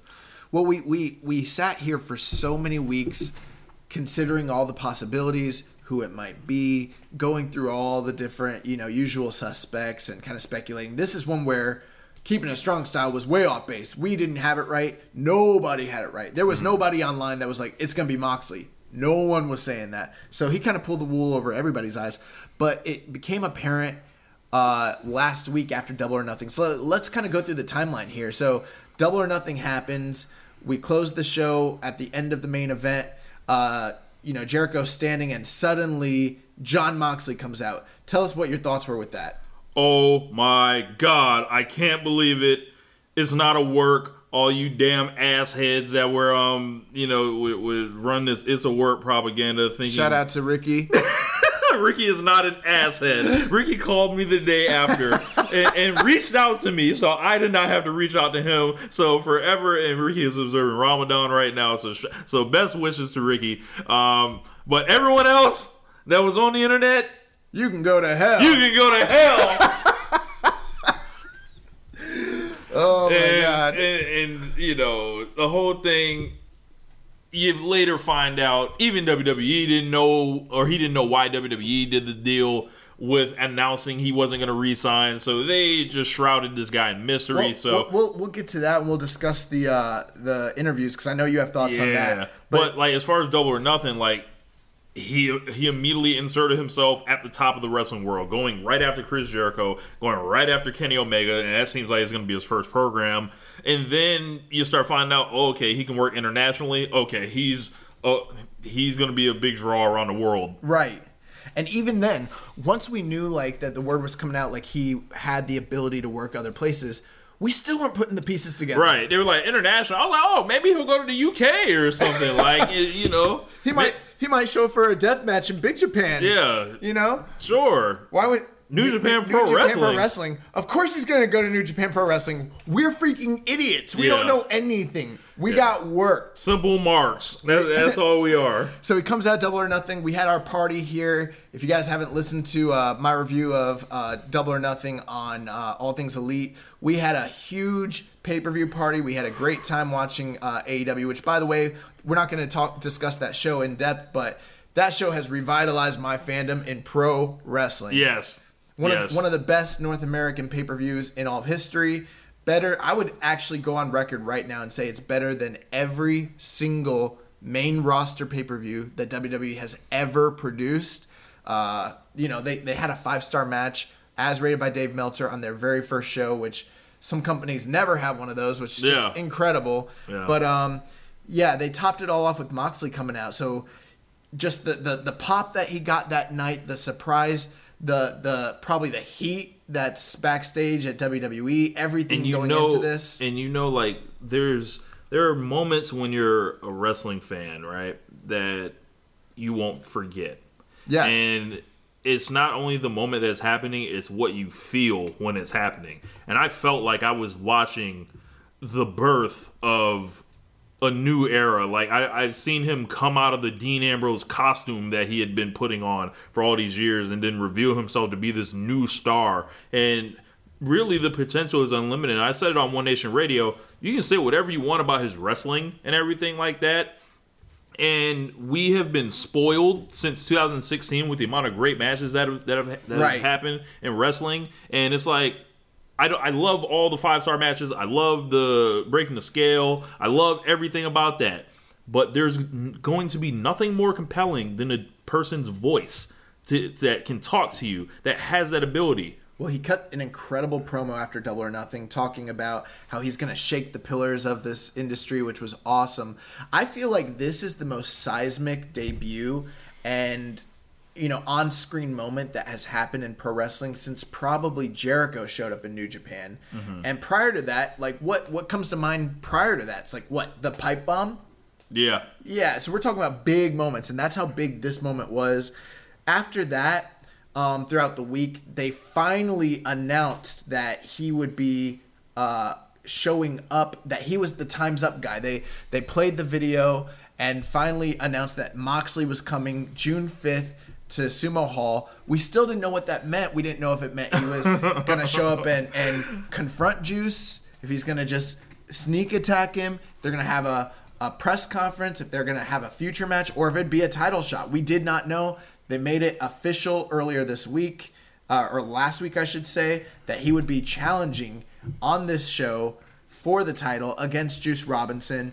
But before we talk about that, let's talk about these interviews that he's been uh, cutting. So he did one earlier on Wednesday with, uh, he came on and did Talk is Jericho, which is one of the most renowned podcasts. They're doing almost the same numbers that Keeping It Strong Style does every week. but uh, he was on Talk is Jericho. Then he followed it up with a two part interview with on the Wade Keller podcast. And then he did a, uh, A print interview. A print interview with 25 years later. And everything he's been saying has been, He's just been spitting flames. yeah, Like, and I, I don't say that like he's been like, you know, whatever, but he's like it's a dumpster fire, but like he's Yeah. spitting, he's he's Dylon. Yeah. he spits hot fire, y'all. spitting fire. Like he, he's melting. Like you know, he he's he's pretty much confirming everything that everyone thought about that company. Who are the five greatest talkers in wrestling? Moxley, Moxley, Moxley, Moxley, Moxley, Moxley, and Moxley Moxley. right he now. spits hot fire. yes, and he he basically confirmed just with painstaking detail everything that we thought sucked. He thought sucked, and basically exposed the creative process and Vince McMahon and everything that has to do with that and people that bend over backwards so far they come out on the other side to carry Vince McMahon's water. They were in Yeah. silence all week. It, it, you know, there's a lot that he discussed. He discussed the creative process. He discussed the the problems with Vince's methodology and his ways of thinking. He talked about, you know, uh, he on the Wade Keller podcast. He talked at length about things like stuff with Roman, stuff with Austin, stuff with Brock, and you should definitely listen to those when if you get a chance. He also discussed. Uh, coming to New Japan and he he talked about the fact that when he would wrestle with he only has wrestled in Japan according to him on the podcast with WWE they'd always go to Sumo Hall. And he said that of all the places he wrestled that was his favorite because he liked the Japanese culture but he never got to do it in the true Japanese presentation. It was always the WWE product. And if you know anything about WWE it's still WWE Yeah. he said so the fact that he gets to make his debut in this company wrestling for New Japan in the in the building that he's wrestled in so many times but in this new format that's incredible. One thing I want to focus on aside from just all the anti WWE stuff is how this guy is reinvigorated for pro wrestling and how he's saying that he's going to change his entire concept, his entire gimmick, his entire moveset, everything he's doing. That is like admirable to hear that because he's a guy that's made a bunch of money in the business. He doesn't there's no reason for him to feel this hungry except that it's inside of him. Yeah. And he loves it. Yeah. And that's always you know, as fans, I think we identify more with wrestlers that want to really put their all into it, whether it be for themselves or for us, right? Now with Moxley, he's going to write the rest of his career on his terms. He's he's been bottled up forever, and him deciding like I'm going to start doing different moves. I'm going to start you know wrestling all around the world and doing different styles. You can only admire that, and if you don't, you're a hater. Yeah. Absolutely. So right now Moxley's coming into the into this company as not most likely, but right now the hottest like star in all of pro wrestling. He's got the most buzz, and he's taking on Juice Robinson, a guy who came to this company and decided, even though he had experience, even though he had uh, you know that WWE pedigree, he came in as a young lion. He came in the right way, and he's been with this company. There was interest just last year from WWE for him to sign over there prior to all the seismic shifts in the in the industry and all the stuff going on with contracts and he decided to stay with New Japan and he actually has been doing quite a bit of press for this as well. Um, he talked about uh, during one of the the post match uh, press conferences. He said, "John, when you get here, I'm gonna punch you in the face," which was awesome. He also um, did a press conference on May 28th announcing that it would be a title match. Uh, you can actually watch that on NJPW World or on YouTube. He also was featured on Chris Charlton's podcast, the NJPW official English podcast, episode five, and he talked in depth about the history between these two competitors and what this kind of means to him. He did have an interesting take where he said it doesn't matter if he wins or loses, he plans to win, but regardless, he's in a win win situation because if he wins, then he, or if he loses, then he's basically losing to the hottest star in the entire company. The fact that he was matched up and entrusted to be the first match for John Moxley in New Japan shows the that they see him on that same level. Hell, his first match anywhere. Anywhere, yeah, yeah, yeah. This is before he even has the matches with AEW. Right. So they see him at it elevates him because he's going up against the hottest star in all of wrestling. People are going to have their eyes on it.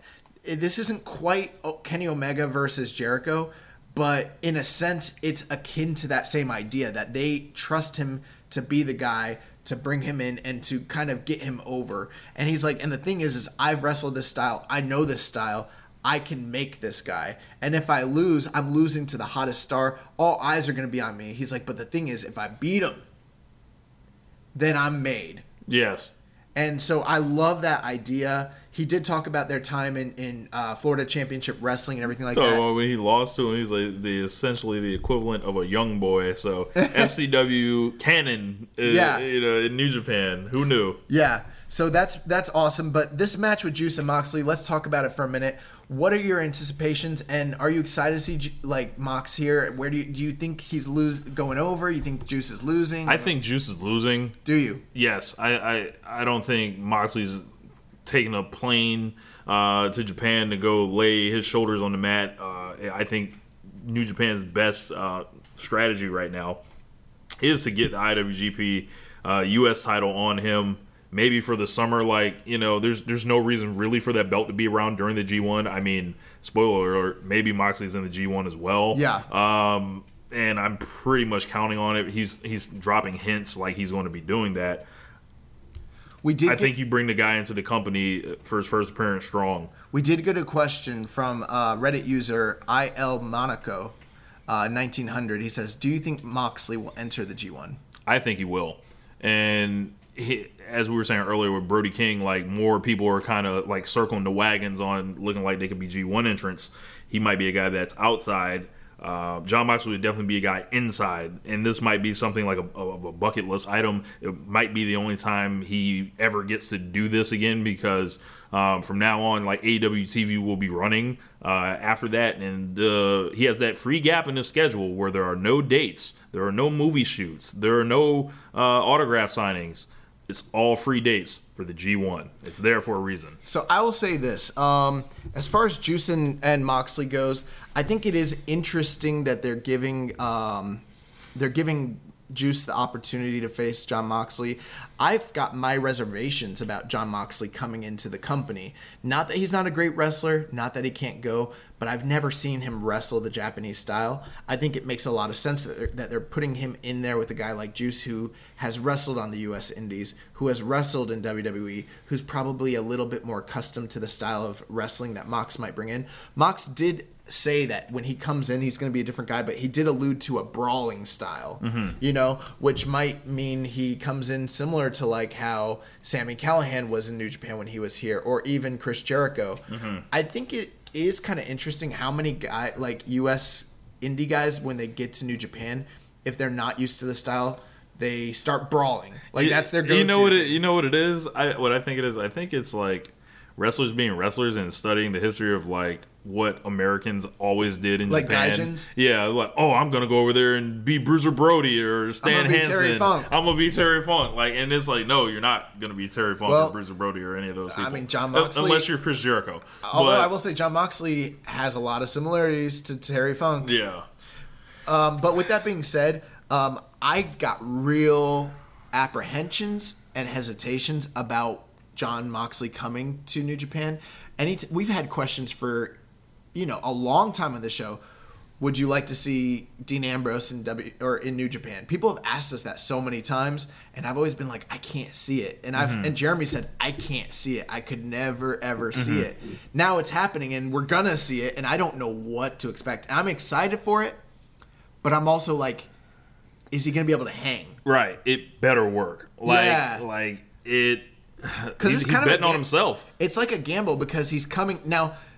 Maybe I'm a fool for not believing in him. Maybe I should just believe in him, and that's kind of the vibe I'm starting to get. Yeah. But it is kind of a gamble that like AEW is letting their biggest, hottest free agent come in and have a match in New Japan before he's even been on TV, before he's even had any matches for them.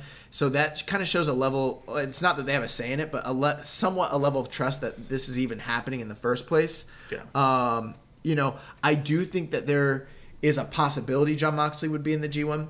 Uh, when this first was discussed in our group thread, people were like, "He won't do it. He won't do it." And I was like, "John is the kind of guy who a wants to do it, and b is crazy enough to do it. And if he's not gonna, like you said, if he's not gonna do it now, when? When? This is his time. Yeah. This is his time to be that foreigner from another company. This is very akin to like a lot of those WCW guys doing G1s back in the Like mid Rick '90s. Rude or something like Rick yeah. Rude or Scott Flair. Norton or Flair or any number of these guys. That's what Jon Moxley is here, and I'm all for it. You know, we've every year we get these G1s and they're always amazing, but it's been a long time since we had an outsider come in and be in one of these tournaments. And you know, I think the last time that someone notable was here was like Marufuji, you know, and it's been a while. I mean, we had Douki. You know, Well, That's Super Juniors. We're talking about G1, sir. But um, my my last couple thoughts about this before we move on. Moxley winning the title is a possibility because you've got to imagine it's like I don't think he's coming here to take an L. right. But at the same time, I can't imagine him holding the belt in New Japan, and if that even would be a good thing, unless he's going to stick around and defend it. So it's like if he wins it, then I think he's definitely going to be in the G1 because you got to have the champion in the G1. You don't want him doing a Chris Jericho or a Cody and just People will get upset. people will get mad if he just mercs with the the title. And the thing is, um, I think I would be too because we've kind of given allowance to New Japan for letting these foreign stars from WWE come in and do this. But if they just do it again, now we're setting a bad precedent. Now we've got a bad habit. Now it's devaluing things with the titles and the book. They do have to be careful with that. Yeah. And I, I think they can't get caught in the trap of like, you know, we always joke Western expansion. Yeah, And yeah. it's like I think they have kind of slowed their strategy down, but I think Mox is a perfect guy to like kind of fill that gap as like a freelancer because like yeah i think jay white's only going to go so far in this country Right. as being having that appeal but if you can combine him with a will with a moxley with a Sabre like i, I think he's a good like stopgap Well, I think the thing is, Juice is not as big of a deal in the states as Jon Right, is, right. but Jon's not as big of a deal as Juice is in, in over there, not yet. And so I think this is a great way to draw Western audiences to put eyes on this. The other thing too is that it elevates Juice because even if he's Jon's not a big deal over there, you got to imagine that the fans over there are hearing the buzz. They know about AEW. seen the videos. They, they've seen the videos. They know what's going on. Plus, they did an incredible job with the the uh, the vignettes that built to this match that we talked about. So the hype is here and the hype is real. Um, I'm gonna also predict that Jon Moxley wins this.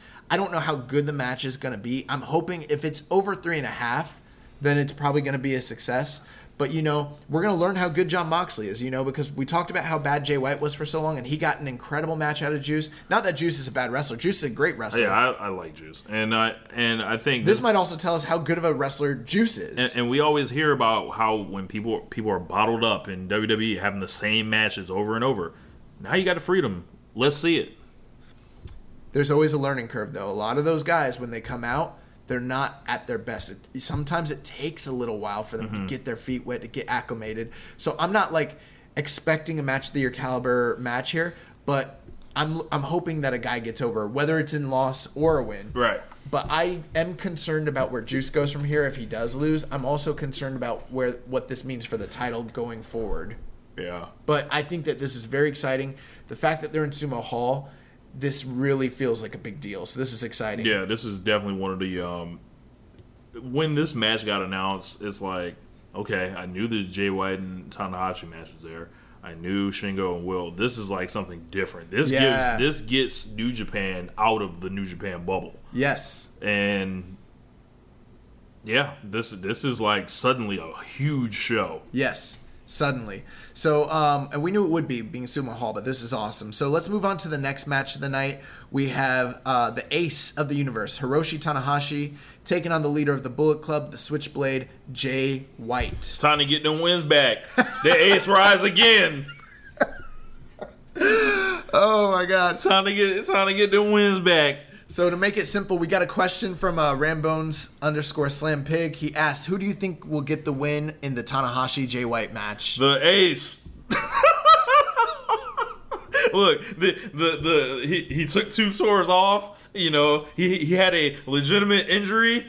Um, It was legit. I, I know, I know, Oh and, my and then God. and, and then he got the rest for the whole Super Junior tour. So best believe he's coming back. The hair will be intact. The hair will be immaculate, and he will hit the high fly flow on Jay White to get this win back. Uh, this is definitely a crossroads match. So the last time we saw Jay White and Tanahashi wrestling was earlier this year during the New Beginning Tour. Tanahashi had just come off of his IWGP victory over Kenny Omega in the main event of Wrestle Kingdom, and in his very first title defense, he lost to the surging Jay White. Uh, now we're in June, and it's a very different complexion for both guys. As you mentioned, Tanahashi is coming off injury. He's had some time off. He lost the belt. He lost his feud with Zack Sabre Jr. Uh, he didn't have such a uh, great going in the New Japan Cup this past year, so he's kind of um, you know had some some time off and and suffered some losses. Whereas Jay White was riding high and went into that main event uh, at Madison Square Garden against uh, um, Kazuchika Okada. He also dropped the title in his first defense to Okada in New York. We were there in attendance. An incredible match. Awesome match. Those are two of the best matches of the year. They were both matches that Jay White was involved in.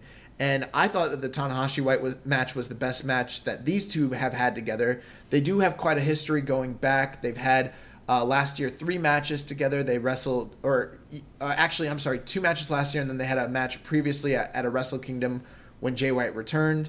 They wrestled at the G1 last year. They also wrestled uh, for the uh, title opportunity at Dominion last year, or was that no? I'm sorry, King of Pro Wrestling.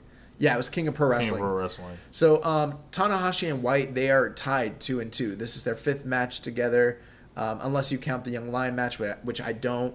Um, Tanahashi did do an interview. You can catch, uh, read it. Real interesting. It was on NJPW 1972, where he discussed the fact that even though he was the um, the ace of the uh, Heisei era, he wants to also come into the Reiwa era and still be the ace.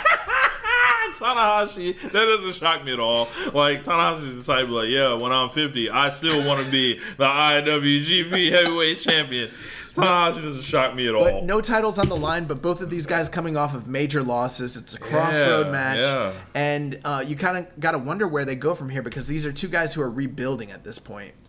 Yeah, um it, it it's such a weird time because Dominion is literally days later and it's like where do both of these guys end up on the Dominion card? Do they have an immediate rematch? Do they like you know, one of them challenge for uh, whoever wins the U.S. title match? Like, is this like some kind of eliminator? Um, Well, we did talk about earlier in the year how it was a ballsy move for the, for New Japan to have this very ambitious uh, schedule that they had, and the fact that they're going from Sumo Hall to Osaka, or that's where Dominion is, Osaka-jo Yeah. Right? Uh, just days later, and so it does kind of feel like in the past they might not have had these these types of matches split between these two cards, and maybe this would have been on the Dominion card, but instead they've kind of split it, and it does feel like, well, where do they go from here? I don't know. I've I've got a feeling that they might wind up in multi-man matches during Dominion if nobody gets hurt or killed or anything like that. But um, yeah, you got to wonder what's going to happen here. I sort of feel like Jay White needs the win more than Tanahashi does. But then again, you have the G1 right around the corner where both guys can get rehabbed. So who needs the momentum going into the G1 more? I think long term Jay White needs the rehab more than Tanahashi Like I think I think. Jay White needs to have a great G1 this year. Oh, he absolutely does. Like because last year left a sour taste in a lot of people's mouths, mine included. Um, and I don't think a loss is the worst thing in the world for him here because he already is kind of in the uh, like a free fall sort of like he's coming to the ring looking upset. You know, he doesn't have the belt with him the last time we've seen him at least. Yeah. and. Tanahashi did take a big loss recently. Yeah, you're right. This is a crossovers match. It could go either way. Um, I gotta tell you, I think Jay White's gonna win here.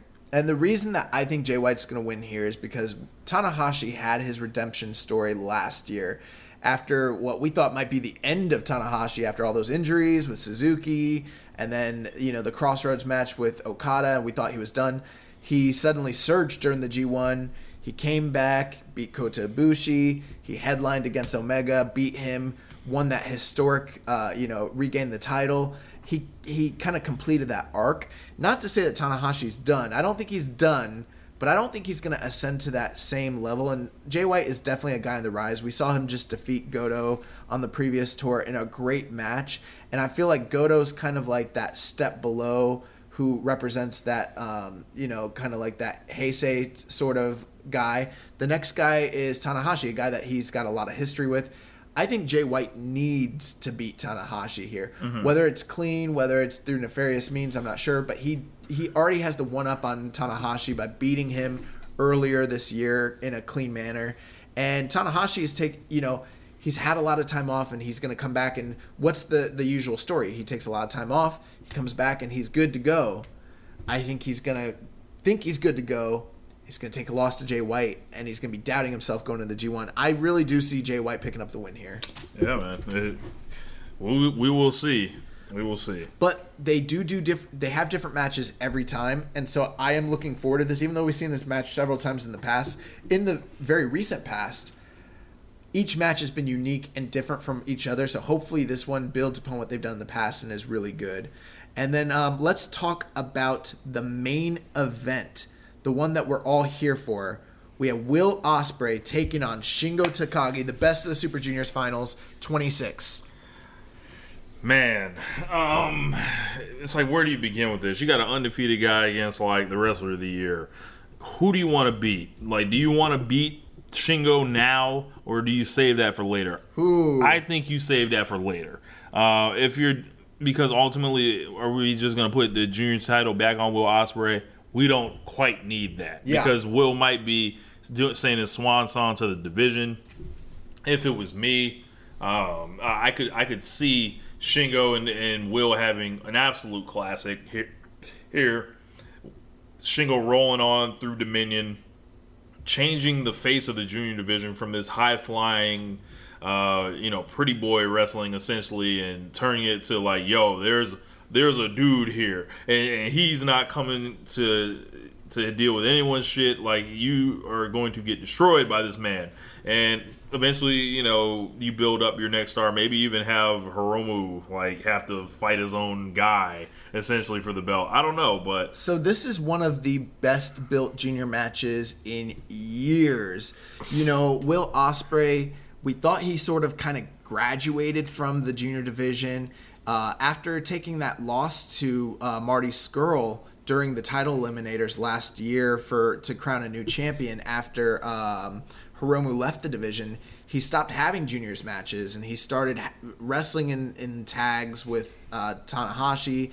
He kind of went into the Never division. He defeated Kota Ibushi, and then all throughout the first quarter of this year, he was defeating heavyweights. He was beating guys like um, uh, he beat Jeff Cobb. He Lance beat Archer. Lance Archer. Uh, who's the guy from uh, Ring of Honor that we don't really love that he beat during the Ring of Honor tour? The guy who always goes like this.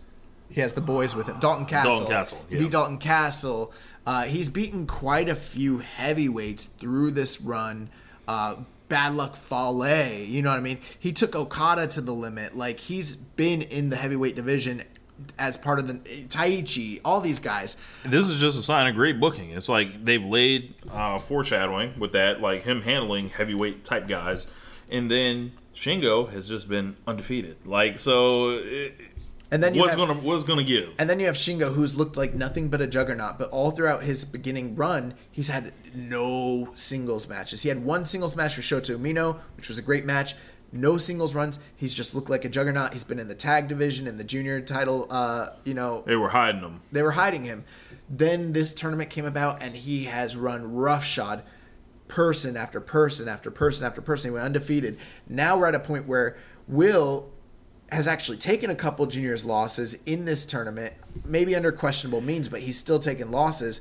Where Shingo's undefeated, and so you've got this guy who's been in the heavyweight division, who's been winning, who's looked like a better, bigger, more violent version of himself, versus a guy who's always just been a violent version of himself. and it's He was born this way. he was born this way, and it's the match that when people were like, "Well, what are they going to put in Sumo Hall?" and it's like, "This is the match you got to do," and and we got it, Bro, They're- I think giving they're going to draw an incredible crowd. This is like a fever pitch match. This is going to be the biggest uh, best of Super Junior final in 22 years. Yeah. in terms of what they're they it's already determined that that's the case with what they've drawn it might wind up being the biggest best super junior final in history um, we saw the face off that they had on the at the end of the june 3rd show earlier this morning and it was awesome to see them face to face for the first time um, Ospreay did do an interview on NJPW uh, 1972 that you guys can check out, where he discussed what winning this tournament would mean to him. He also talked about how he wants to put um,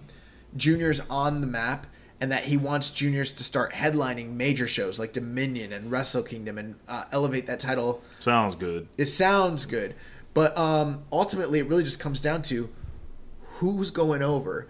And my question to you is this: If Shingo wins and Ospreay loses, and we assume Ospreay's going to the G1, going to the heavyweights, does that devalue him and make it? Is it something where it's like, well, Ospreay lost, but it's believable because it's Shingo and he's fine and he and he can I rehabilitate? think that's the case.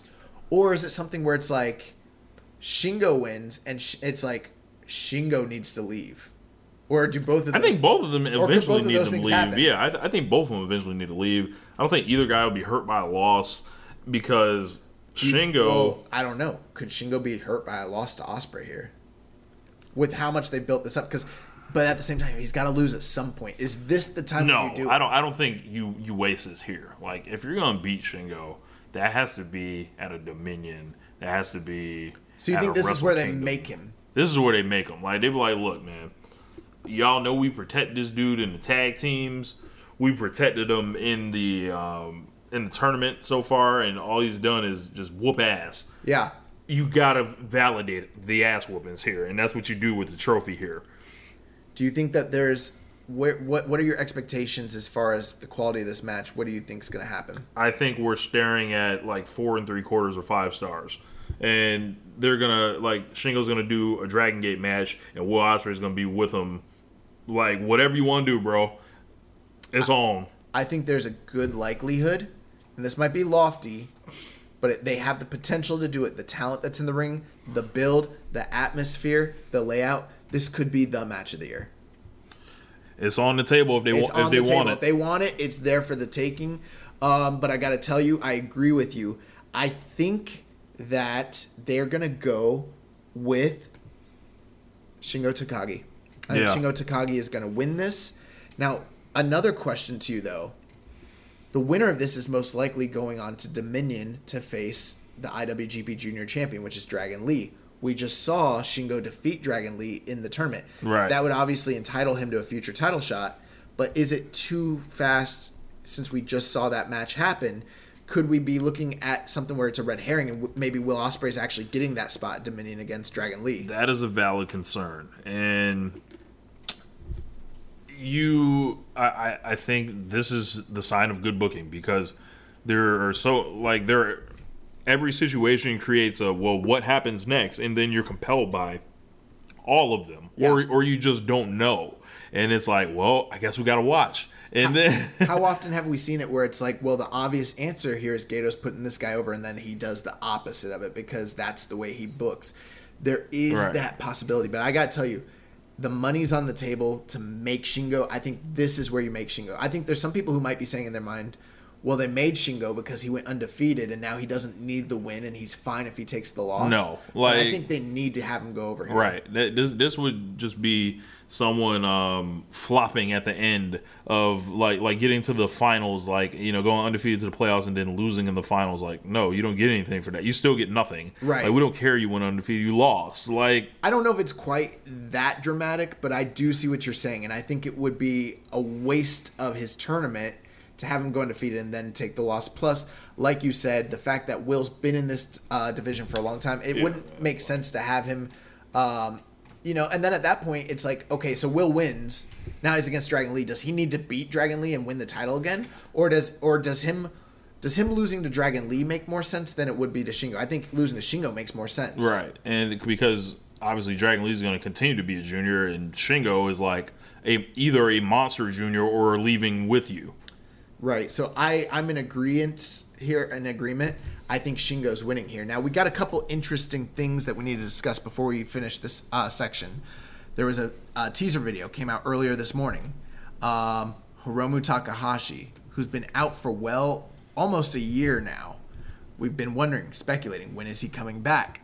What's going to happen when he comes back? Because Shingo's there now. He put a teaser video up earlier today.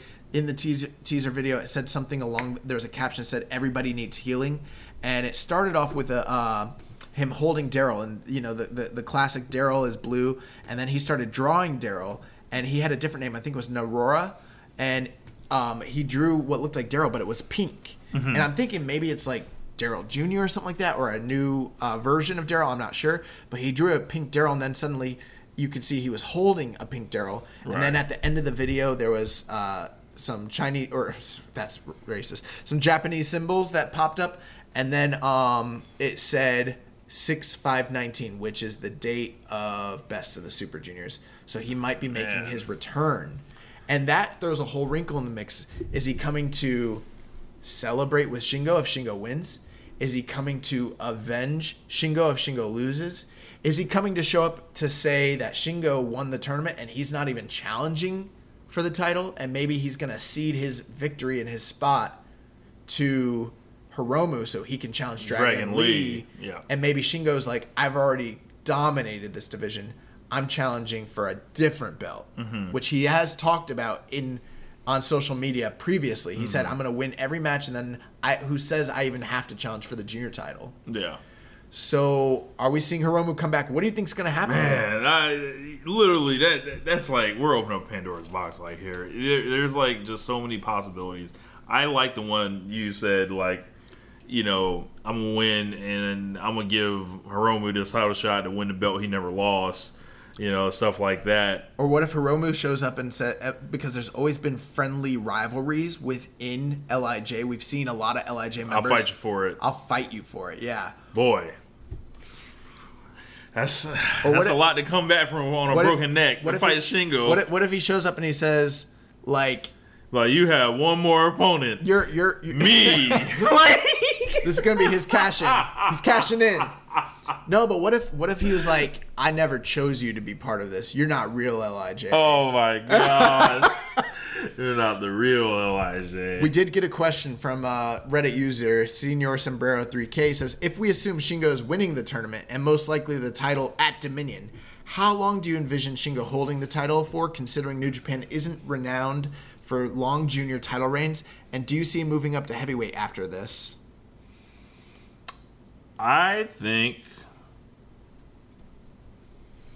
I would think if he wins it, he holds it till Wrestle Kingdom, and then when they reset the year, he's a heavyweight. Possibly, yeah, possibly that that.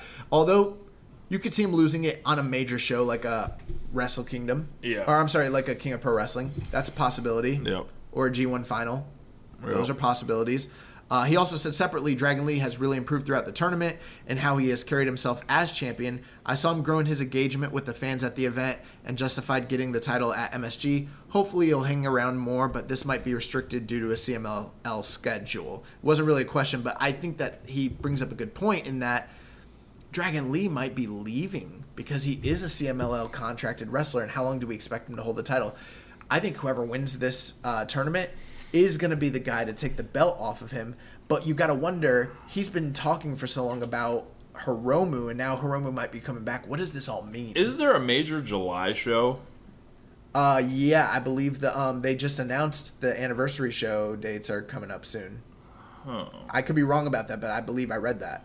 Because I remember, like the show where he got hurt last year was the July show, and it happened to be in America. It was a G1 That was the special That, oh, you mean for for New Japan? for New Japan. oh, I thought you meant for CMLL.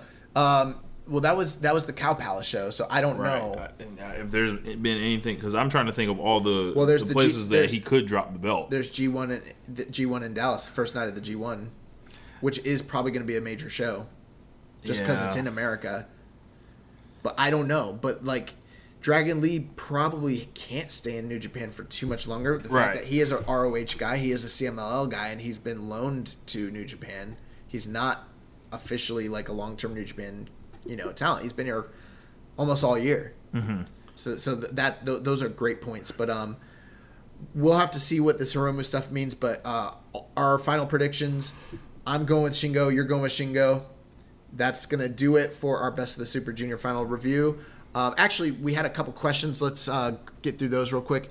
Eater underscore of underscore bread said, "What has been your favorite best Super Junior match, and what is your most anticipated match from the two big upcoming events?" Um, I think I'm going to lean towards Sho and Shingo. Ah, I know, no. Um, Ospreay and Bandito. I'm I'm I'm I'm a chicken out. I'm I'm a fan of the high flying wrestling and just That match is incredible. Yeah. that match is incredible. yeah. Um, I think that that would be my answer, except for for me, I do think Sho and Shingo is my favorite match of the tournament. I do anticipate watching both of those back to back. They're both junior match of the year candidates at this point in the calendar year, but for you can't go wrong with either of those two yeah. matches. I, I think you're talking about those. I think that they're going to have a, a real tough time. I think me and Jeremy are probably going to have a long discussion about what match of the month is for the month of May Yeah. when it comes to those two matches. Because I know he likes Bandito and Ospreay. I think he gave it five stars. So. Yeah. Um, we had a. Uh, what's your most anticipated match from the two big up, upcoming events? Shingo and Will. I agree. I'm right there with you. Shingo and Will, and I know we haven't seen Juice and Jon Moxley, and that's a whole thing in itself. But Shingo and Will is like, this is like what you watch pro wrestling for because there's like, wow, either these guys can win. You're fans of both of them. No one sucks, and it's like, I think something special is on the table, and sometimes you can see like a match of the year will sneak up on you. Sometimes you see it coming at you a million miles away, and this one has been staring at us all tournament, and it's finally here. I agree. I, I you said it the best you could say it. I completely agree with that. Uh, we had another question from Mookie fifteen fifteen. How possible do you think the surprise return of Hiromu at the Best of the Super Junior Finals uh, will lead to a fatal three way for the junior belt at Dominion? Is that possible? It's a possibility. I wouldn't waste his return to three way though. I wouldn't do that either. Um, Just just because of like we we saw like how unnecessary three ways can like change the feeling on matches, and I think when Hiromu comes back, I want the focus on Hiromu. I don't want another guy in the way, and it has to be Dragon Lee that he comes back against. I don't. Need It feels like. Dragon Lee's the guy he has to come come back against. But if you were gonna do someone else, I feel like Shingo is the next best alternative. Mm-hmm. So that's like, yeah, it's crazy. Yeah. Um, and then final question before we move on to Dominion. Um, from Reddit user, why did you do that, bro? Is it just me, or is the best of the Super Junior final more exciting than Dominion this year? We have seen Naito Ibushi three times in the last year, so we know what to expect there. Ishii and Taichi. He didn't even put a comment about that. He just said Ishii and Taichi. And then he said, Hey, never disrespect the greatness of Tomohiro Ishii and and, and us underestimate what he can get out of an opponent. And the most likely junior title match, Dragon Lee against Shingo, just happened recently too. Whereas Jericho Okada will be great, most likely, but not as good as previous main events. However, I feel Moxley Juice is super exciting and unpredictable. Ospreay Shingo will probably be a match of the year candidate, and Jay Tanahashi always have good to great matches, and they do something different every time. Don't get me wrong, Dominion will be great as always. However, Ryogoku feels like it can bring something different and unique compared to previous year's Best Super Junior finals. We can all agree that the best shows will be fire at least. I can I can appreciate his take there, and I can I can agree with that. Like, because if you're you know you're thinking about like once you get past the novelty of Chris Jericho fighting Okada, which is like mind blowing in itself, right? Yeah. I'm not mind blown with you know Taichi being Ichi, Ishii's opponent. Um, no, I, I no- am if Ishii takes the belt off. Yeah, you're right. Uh, yeah, if he just beats the holy hell out of that geek, I'd be fine.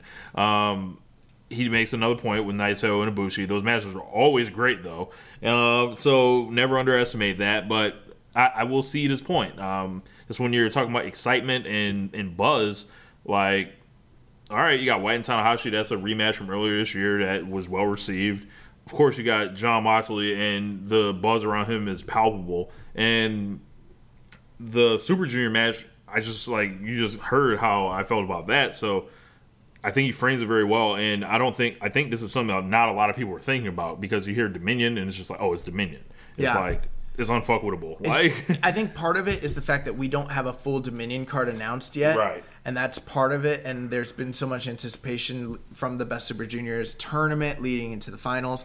And I feel like maybe, hypothetically, we don't know yet, that maybe once this show is over and they announce the Dominion card, we're gonna be blown away. then people might be blown away. And we might not be, but then it might change the narrative. But I, I can see exactly what he's saying. And right now, I'm not putting my eyes past this finals. Once we get through this finals, this is really annoying though because it's June third, right? And Dominion's on the 9th. Yeah, This is annoying. Like It's it's it's weird because last year when we did this review, we were reviewing Best Super Juniors. We had a whole week before Dominion came up, and then we were able to like do a preview and a and a review. And now it's like we got three matches on the docket. yeah, Yeah. Gedo, fix this shit. So let's talk about Dominion. We got three matches. We're gonna start off with the Never title match. Uh, Tomohiro Ishii, the Stone Pitbull, challenging the Lord Taichi. So, Tomohiro Ishii is main eventing the Tokyo Dome this year, right? So, um, Why are you still on this? on what? the truth? What needs to happen? Oh my god! The Tomohiro Ishii defense squad speaking up here. so, in order for Tomohiro stupid. Ishii to get to the Wrestle Kingdom main event, he needs to start winning. And I don't care what belt it is. He's going to clean up with all the belts. He's going to unify the Never belt with the IWGP title in the second night of the Tokyo Dome. So he's going to whoop Taichi. Oh he's God. going to break the the um, mic stand over his back. He's going to leave with Miho Abe. He is going to look into the crowd and say, "I am the man. I am the Stone Pitbull, Tomohiro Ishii, the best body wrestler wrestler in the business today. I don't care who you give me. You cannot stop me from getting four stars at least." Well, sir, some of the things you said for sure won't happen, and I'll tell you why here in just a moment, but that's kind of hilarious. The funny thing is that you're on this kick about Ishii headlining Wrestle Kingdom, and I'm on this kick about Ishii having this junior run, which he needs to do. I liked one thing that happened during the uh, during the match between Shingo and uh, Ishimori, where it was so evident the size differential between the two of them, and um, Kevin Kelly kind of covered up here. He said at the beginning of this tournament, they weighed everybody and they had to be under the 100 kilogram limit. Once they qualified for the tournament, all bets are off. And he basically said, like, they're allowed to put the weight back on, like like in a UFC or a boxing That's fight. hilarious. But it, but it's like, wait, they can, but they can do it for the whole tournament? Like, that's crazy sounding. But when he said that, I thought to myself, do you think you think Ishii could get under 100 kilograms for this tournament? I feel like he could. That's why I love the Shingo run because the Shingo run is exactly how I would have booked the Ishii run if he was ever in the junior division again, which he needs to be. But um, one reason what you said, uh, you said that Miho Abe would be leaving with Ishii. That will actually not be happening because she was unfortunately injured recently and she will not be at Dominion alongside Taichi. So that will not be happening. Damn. Yes.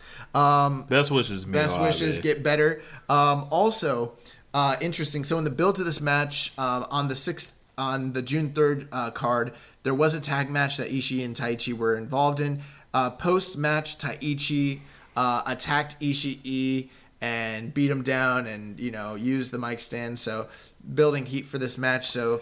Um, All that man got is a death wish. That's all he got. we did see earlier this year when these two guys wrestled during the uh, New Japan Cup, and it actually was an over four star match. It might have been uh, Taichi's best match. It was the best match he had since the Will Ospreay match, and I liked it better than the Will Ospreay match. So You know how I knew it was four stars? how? Tomohiro Ishii was in it. So I actually That um, means the four star savior. This- four star and above savior. One thing that has kind of happened though during this Best of the Super Juniors tour, they haven't really done a great job building a lot of these undercard matches or even the main event matches for Dominion. So it's like they were building this throughout the uh, the um, Road to shows during the previous tour for Dontaku, but now all throughout Best Super Juniors, we haven't seen too much interaction between Ishii and Taichi. Now we're getting it again. So it's kind of like the hype for it is a little bit down, whereas it could have been higher had there been more interactions for them on the tour. I kind of get why. But with that being said, I am excited for this match because I think that Tomohiro Ishii is going to be never champion again. And we already know what that means. Mo bangers. We bet he's about to be the uh, the Karl Gotch World Champion, Yes. the strong style heavyweight champion of the world. The the never try me champion. never tried Tomohiro Ishii. The ain't never scared Yes. World Heavyweight Championship. the never run up or else you'll get done up. Heavyweight champion of the world.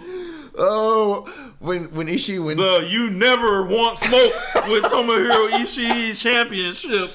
uh, you gotta do you gotta do an entire rant Yes. when he wins the never belt. Oh my gosh. Hope, but at the same time, as good as Taichi has progressed as a wrestler in the past few years, there's always that vague possibility that he Taichi ups the match entirely, and it doesn't end up being what we expected it to be. So, uh, what what are your expectations? Are you excited for this match? What do you think is going to happen? I, I think uh, we're gonna see a new champion, and I don't think Taichi's gonna suck uh, at Dominion. No, So hopefully.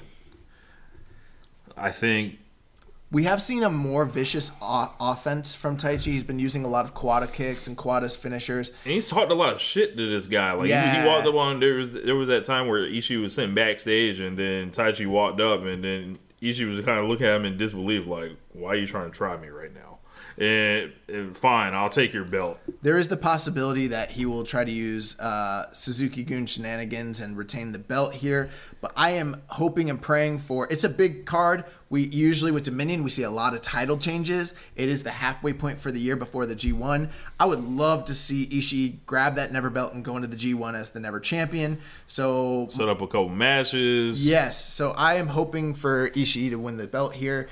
Um, I'm expecting this to be a pretty hard, like a surprisingly hard hitting match and be another feather in the cap for both guys. So we will move on. So in the semi-main event of the night, we have Kota Ibushi, the Golden Star, taking on ungovernable Tetsuya Naito.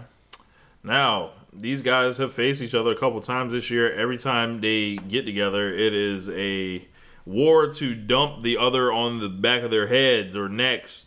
And I love it. It's these guys like I always loved the Naito and Kenny matches, so the Naito and Ibushi matches are like their cousins, Yeah. essentially. In um, now Naito, everyone's trying to map out his year and figure it out where it's going people were perplexed when it was like, oh my god, he's challenging for the IC title again right yeah. now. Yeah. Well, that seems to be a narrative that's been continuing for the past couple years. We keep Yeah. wondering about this. Yeah, it's like just embrace it, Naito fans. Embrace the the Oh white my title. God. Embrace, you know, that that and you know, it, it'll be okay, man. I promise. Well, Don't we- slit your wrists. Well, we do know that Naito talked earlier this year about his quest to be both the black champion and the white champion. He's black and white, like like Michael Jackson. San Antonio Spurs jerseys, Yes, piano keys, yes. But um, that's his quest. panda bears. We, we we know the story with him where he wanted to, you know, basically rectify all the past, you know, issues and ills that came along with the IC belt. And then when he won that belt, uh, he beat Chris Jericho, Jericho. for it. It was kind of like the I the, the white belt came back to him basically, you know, and he talked about that. But then when he dropped the belt to Kota Ibushi earlier this year at Madison Square Garden, we kind of thought like they were moving him out of that and kind of preparing him for a potential G1 where, you know, a lot of people think Naito's going to win the G1. So it is interesting here. We've seen these guys have three matches in the recent past. They wrestled last year during the G1. Kota Ibushi won that match. They wrestled again at the New Japan Cup. Kota Ibushi won that match. Then they wrestled at Madison Square Garden for with the title on the line, and Kota Ibushi won that match. Each one of these matches were rated above four and a half stars by most people. I preferred myself the match that they had uh, during the New Japan Cup. That was our match of the month. This was actually my match of the tournament, but they just keep delivering. So from an in-ring standpoint, I'm excited to see this again. But from a story standpoint, I don't know what this means. Yeah, I th- I, I think they. This is like one example where Gedo might not be as sharp as we think he is at times, and it's like, yeah, what we they're booking for the sake of the card and needing to fill a building rather than in service of the story. Or even the fact that it's like you have main level guys, many of the main level guys are tied up. Mm-hmm. What do we do with these two main level guys? Because we want to treat them like a like a big deal. Do you give them a, like a Taichi? No, you don't do that. You know. You know it's, what this feels like? This feels like oddly like the Tanahashi and Naito feud, like where these two main guys are like off, off on their the own side. island doing their thing the whole year. Yeah. While Okada's being the champion, Jay White, all those guys are on that side. I could see that. Yeah. I could definitely see that. Um, but I will give some uh, credit to Gedo, and I'm going to assume he knows what he's doing here. Right. Um, you know, obviously there is that contingency of fans who are, you know, staunch Naito supporters, and they want to see him get his moment in the sun and you know hold the the IWGP title and be the, you know the top guy even if it's for a brief period or for a prolonged period whatever it may be. But at the same time Ibushi just signed a lifetime contract at the beginning of the year with this company and they've been pushing him. Excuse me. So you've got to wonder where are we going from here? Are we about to see Tetsuya Naito take a fourth consecutive loss to Ibushi.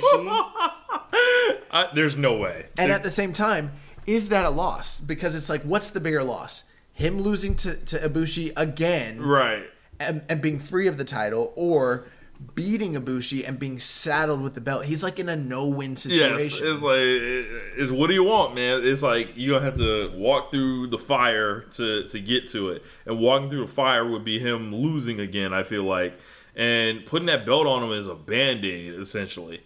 And so many people want Naito to, to get his you know his his just due and his day in the sun but like I don't know what New Japan's goals are right now because it feels like they have so many guys that they're ready to start giving the top spots to. Like right. like Will Ospreay is coming. Like Jay White's coming. Like Shingo's coming. Shingo's coming. Ibushi's coming. So it's like I don't know, Knights. It's almost like a now or never situation, and it's like if they didn't crown Naito, I don't know if it's like the worst thing I, I possible. Think, I think it is because I think there's so much money on the table. Mm-hmm. That's my opinion. I think that the only way that that whole decision not to have him go over Okada, which we know from a business standpoint was a huge success, it made a lot of sense. But from a story standpoint, you have to eventually pay it. You got to pay it off. Mm-hmm and so they got to pay it off at some point. Now I know that this isn't completely contingent on this one decision. They got a lot of time between now and say Wrestle Kingdom to do whatever they got to do to get them to where they need them to be. But at the same time, it's like it does feel like a fourth loss to Ibushi really cools them off. At the same time, that might set up a future big match for them down the road. Like after after this, you got to imagine that they're gonna be done with each other for a while. I I gotta imagine they're not gonna be in the same G1 block. If they are, that's a, probably a big mistake because we don't need four matches from these guys. Right. At least not in this company. The way that this company books, that would be a mistake. I, in my opinion, I gotta tell you, I think Naito's got to win here.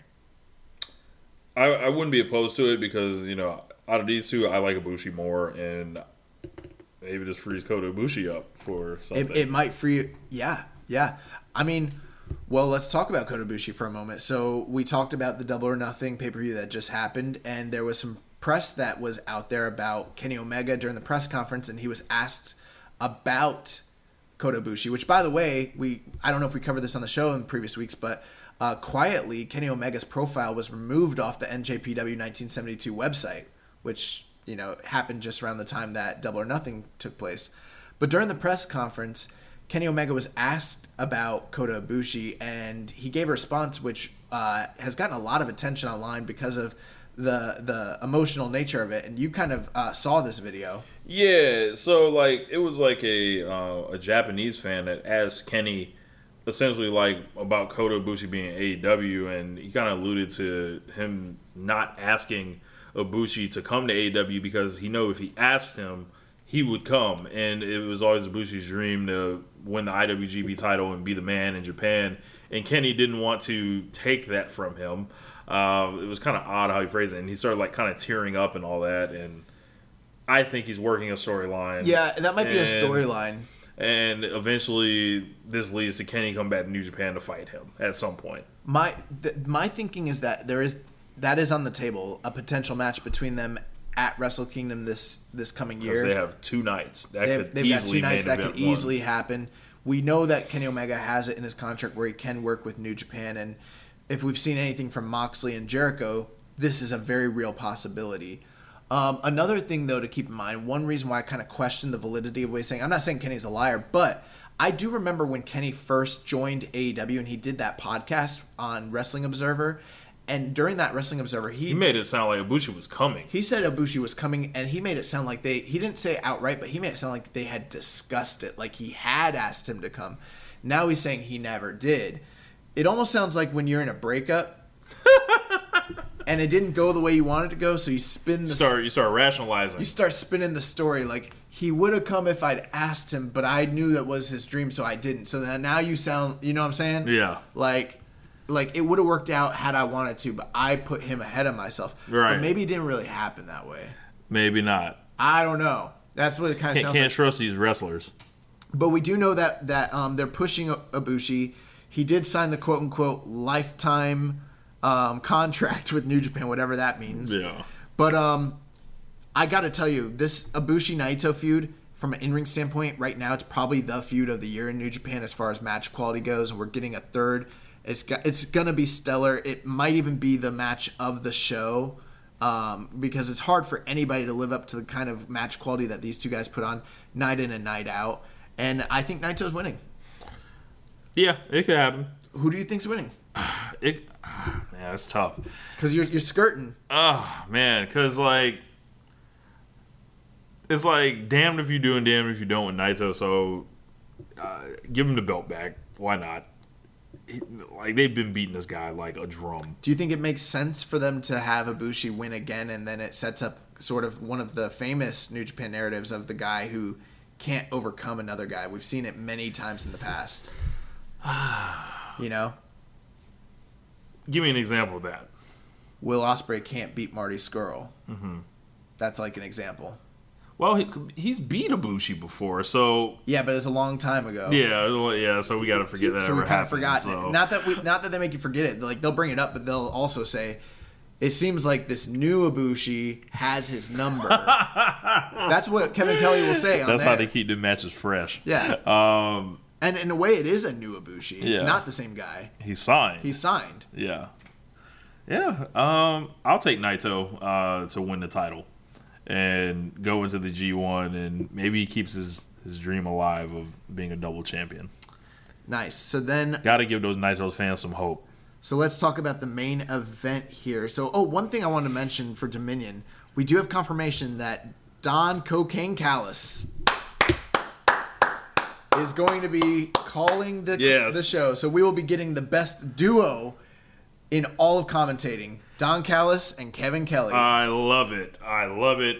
My only, I only am sad that Kenny will not be on the card for Don to give the, the true Don Callis experience.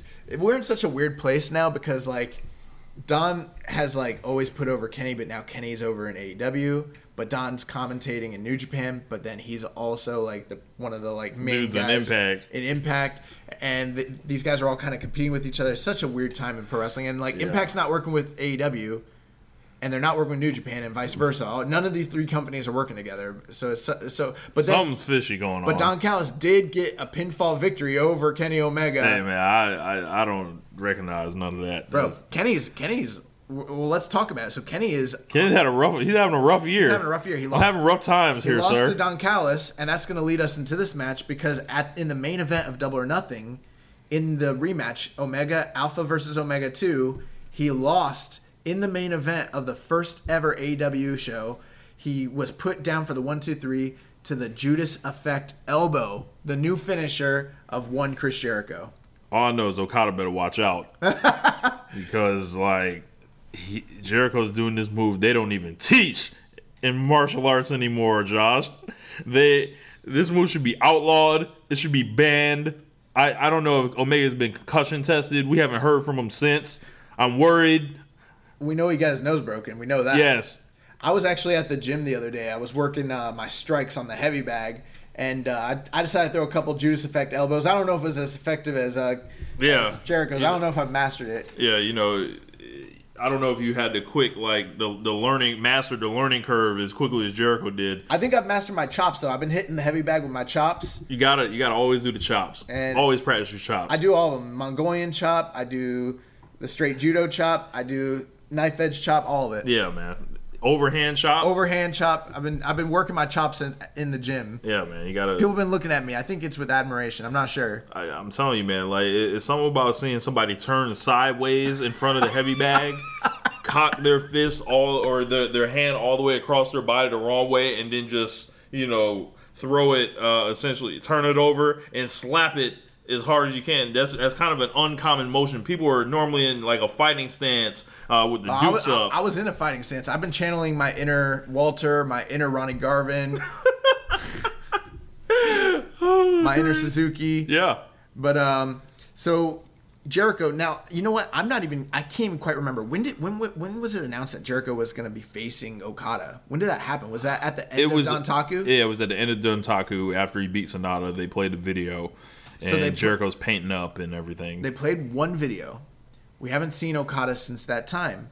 We haven't seen Jericho since that time, except in the universe of AEW. The Jericho that showed up at Double or Nothing, I thought maybe it might end up being New Japan Chris Jericho. It wasn't. We got a different Chris Jericho than the kind of Chris Jericho that's coming here. And there's a lot of speculation about the outcome of the match with him and Kenny and the politics and the fact that he had this just days later, just you know, a little over a week later, this upcoming IWGP title match with Okada and how that would play in. And he did end up, for whatever reason, picking up the win over Kenny Omega. Clean one, two, three. Now he's coming in with all this momentum, but we haven't seen him or Okada. I do have a question. Do you think that there's a chance that Okada will be involved in any match on the Best of Super Junior finals? And do you think that because it's a few days before, we might see Jericho show up? yes, they Jericho's not going to go into a match cold without doing any type of angle. He's not going like he'll either a video will come out or there will be some type of attack that happens after like a multi-man match or something, and Right. we'll get some type of wild brawl or something. I would count on that. I would Um, too. I'm expecting it. Yeah, and Do you think he's going to do something unique that we're not expecting because everyone's expecting it? maybe. Maybe. Yeah, maybe he catches maybe he catches him while he's making his entrance. Maybe he's like I don't know, man. Like Yeah. like he's It's I'm excited for it. Yeah, I'm excited for it. Um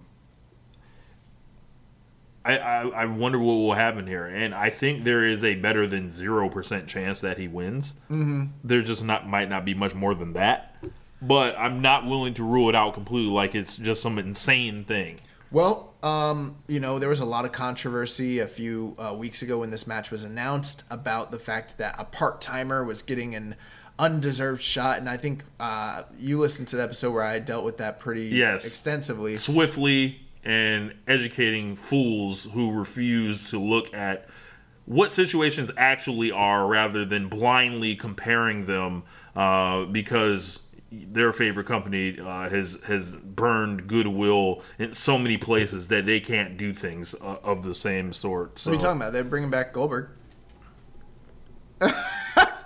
Also, by the way, it's going to be real tough for them to compare that major show to Double or Nothing to Best Super Junior Finals to Dominion. They, I mean, like It's gonna be a rough it's couple be a rough weeks. couple weeks.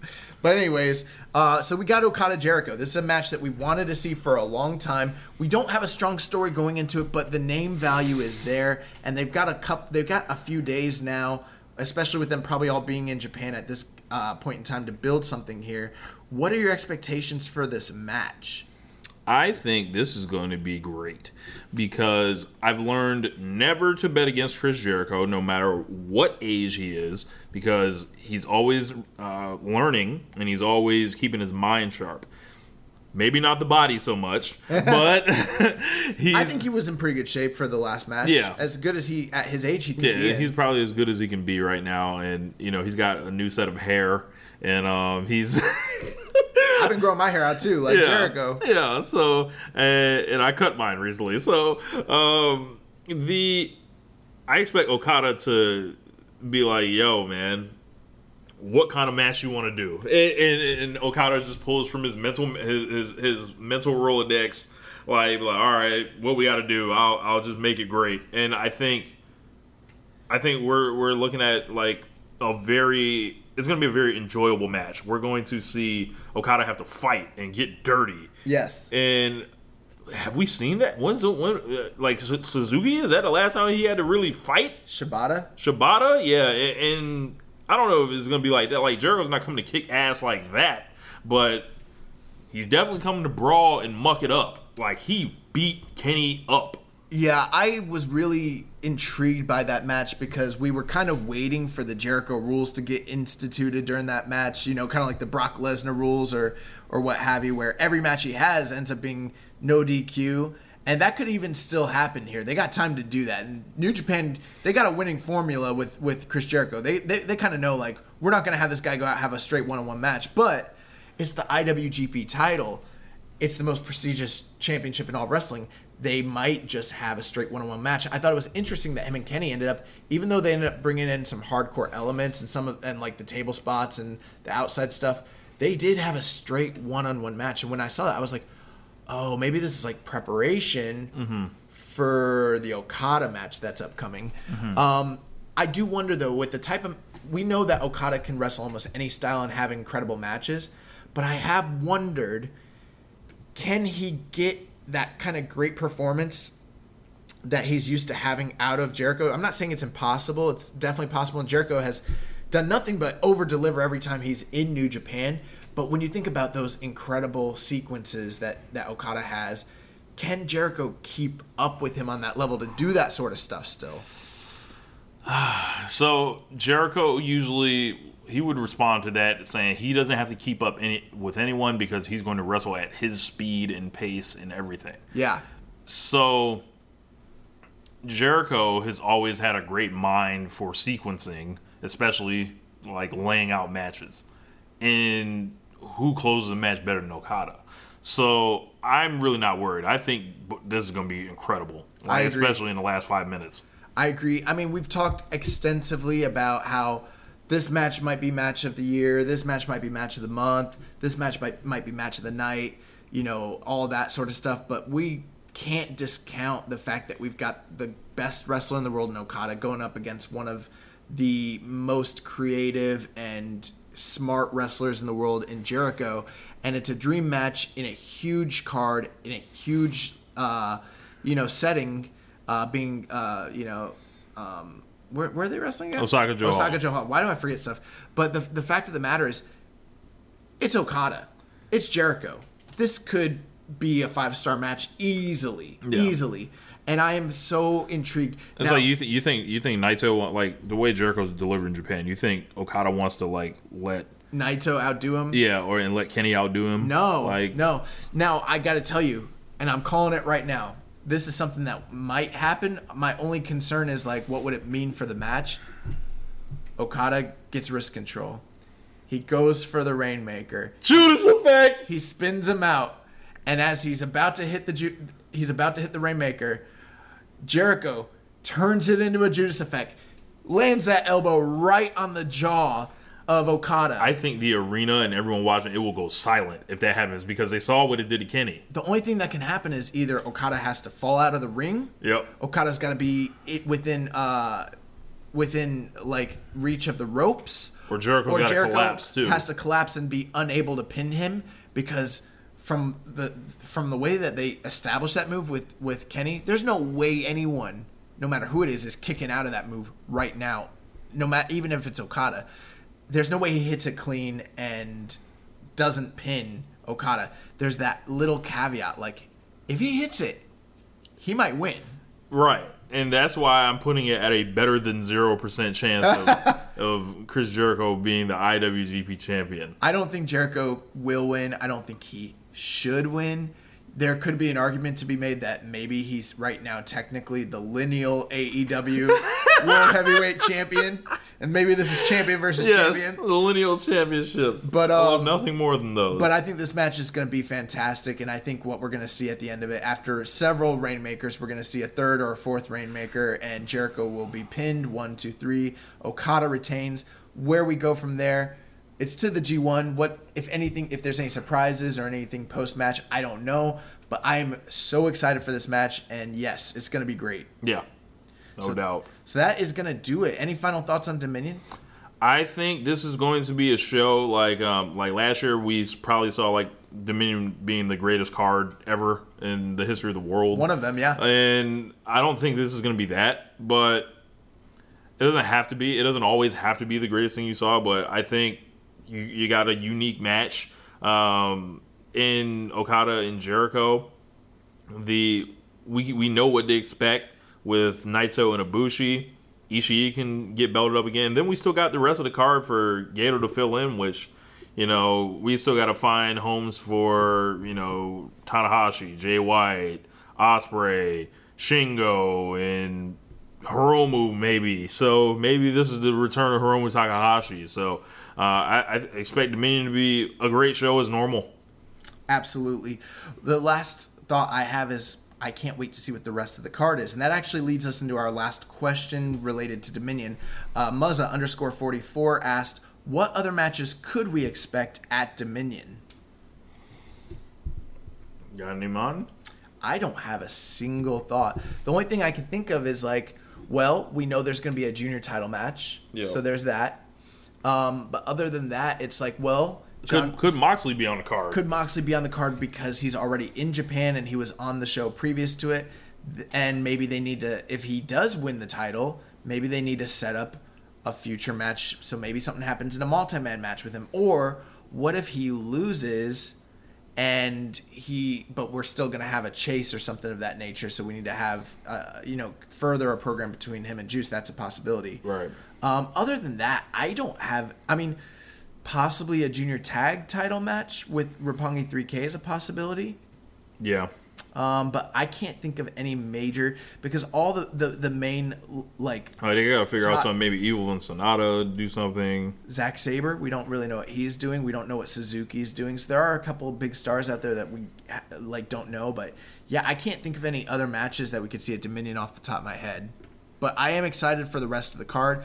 Hopefully, we see you know something that you know you got. You also got to wonder what the rest of Lij get Lij guys doing. What's Nada doing? What's Evil doing? We don't know. Yeah. Uh, we got a couple random questions that we're going to uh, ask, just uh, three of them just before we go to the news and close out the show. Um, so Rambones underscore Slam Pig asked, Do you think that El Phantasmo and Robbie Eagles are going to become challengers for the junior tag titles? I would count on that.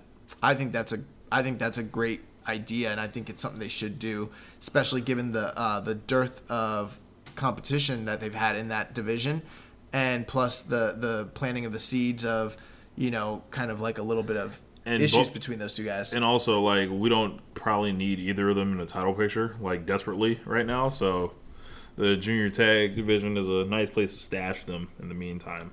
Gotcha. And actually, I thought it was three questions, but it's just two. We got one last question from Zach Saba. Time.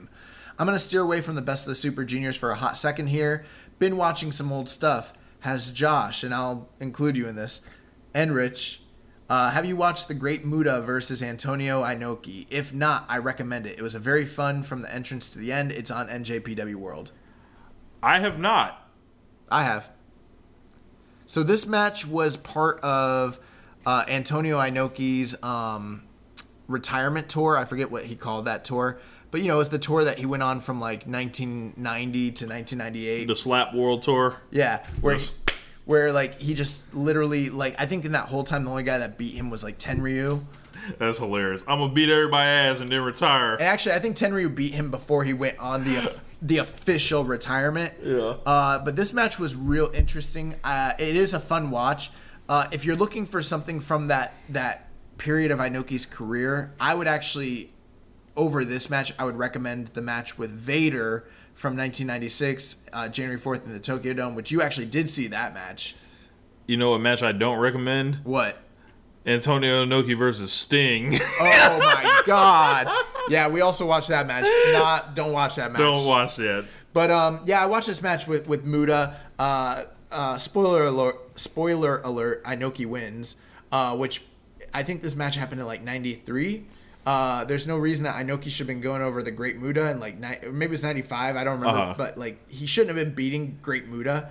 I mean, if it was like Keiji Muto, then maybe he should have won. But this would be like. And this would be like Triple H beating the Demon Finn Balor right now, Which would they would probably do. which they would do. yeah. So it, it- yeah, there's some comparisons there, but it is Yeah. it is a fun match, and it's a it, it was a big time money draw, and it was it was a big deal when it happened. And yes, I've seen it, and if you haven't seen it, it's a, I do recommend it. Check it out. Uh, you know, you should definitely go out of your way to watch it. Yeah, man. So we're gonna close with the news here. So um, since I'm doing the news, you know we got some good coverage here. Um, uh, and actually, that's not a that's not a shot at Jeremy. I I just been slacking. Jeremy's been doing every all the right stuff, and I've been s- sucking. So um, in news outside of New Japan. Um, coming up on August 9th in Toronto, we have the uh, announced Summer Super Card, which will be a card featuring NWA, CMLL, Ring of Honor, Rev Pro, and New Japan Pro Wrestling talent. Um, the first two announced matches. Uh, one, Nick Aldis will be defending the NWA World Heavyweight Champion on Championship on this card, as well as there's gonna be a CMLL Trios match with CMLL Trios rules featuring talent from all five companies. Oh man. Yeah, so that's going to be something cool and fun. Um, also, in uh, news related to CMLL, they have announced that they will start having pay per view style super cards once a month. So, like every four weeks, they had their first one this past Friday. It was called El Juicio Final. They actually had two hair versus hair matches and a career versus career match. And from what I hear, the card was really good. So, if you haven't seen it, We all need to watch more CMLL. Yeah. It's just it, it just falls to the wayside sometimes. go out of your way, check that out. but seeing as how I have like all this free time on Monday and Tuesday nights, maybe I'll make that CMLL night. Rev Pro has announced uh, a card on June 29th called Ungovernable. This card is actually going to feature uh, LIJ. Obviously, it's called Ungovernable, but also Katsuyori Shibata will be making a special appearance. So if you're in the UK, you might want to check that out. Hear those piano keys, nice and soft. Yes. Setting the mood, lighting a candle. I actually- turn the lights off. Yeah.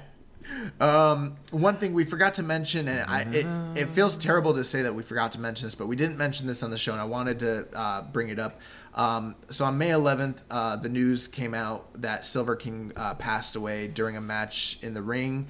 Um, I wanted to make mention this because Silver King obviously was a legend of this sport and also had a very, very long and um, you know prosperous history with New Japan Pro Wrestling. Whether he was one of the uh, black, I think is uh, Black Tiger three. Um, he also wrestled, you know, extensively throughout the years in New Japan Pro Wrestling, and so our condolences go out to his family. No doubt. And um, also uh, remembering Owen Hart. So Owen Hart, obviously the the anniversary of his death 20 years. 20 years it just passed um, there was an incredible podcast on uh, post wrestling detailing the, uh, the the final days of his life it was the most unique podcast I've ever listened to. I'm a big fan of um, true crime podcasts and serialized podcasts, and this what I believe it's John Pollock who did it. Is that right? Yeah. Yeah.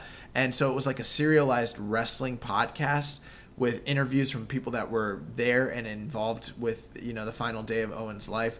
If you haven't listened to it, check it out. Also on Talk is Jericho, He did a, a a tribute show with Dave Meltzer that was also very very good. Yeah, I like that one a lot. Um, and May 27th, which just passed this past week, was the anniversary of uh, Owen Hart winning the IWGP Junior Heavyweight title in 1988, 31 years ago.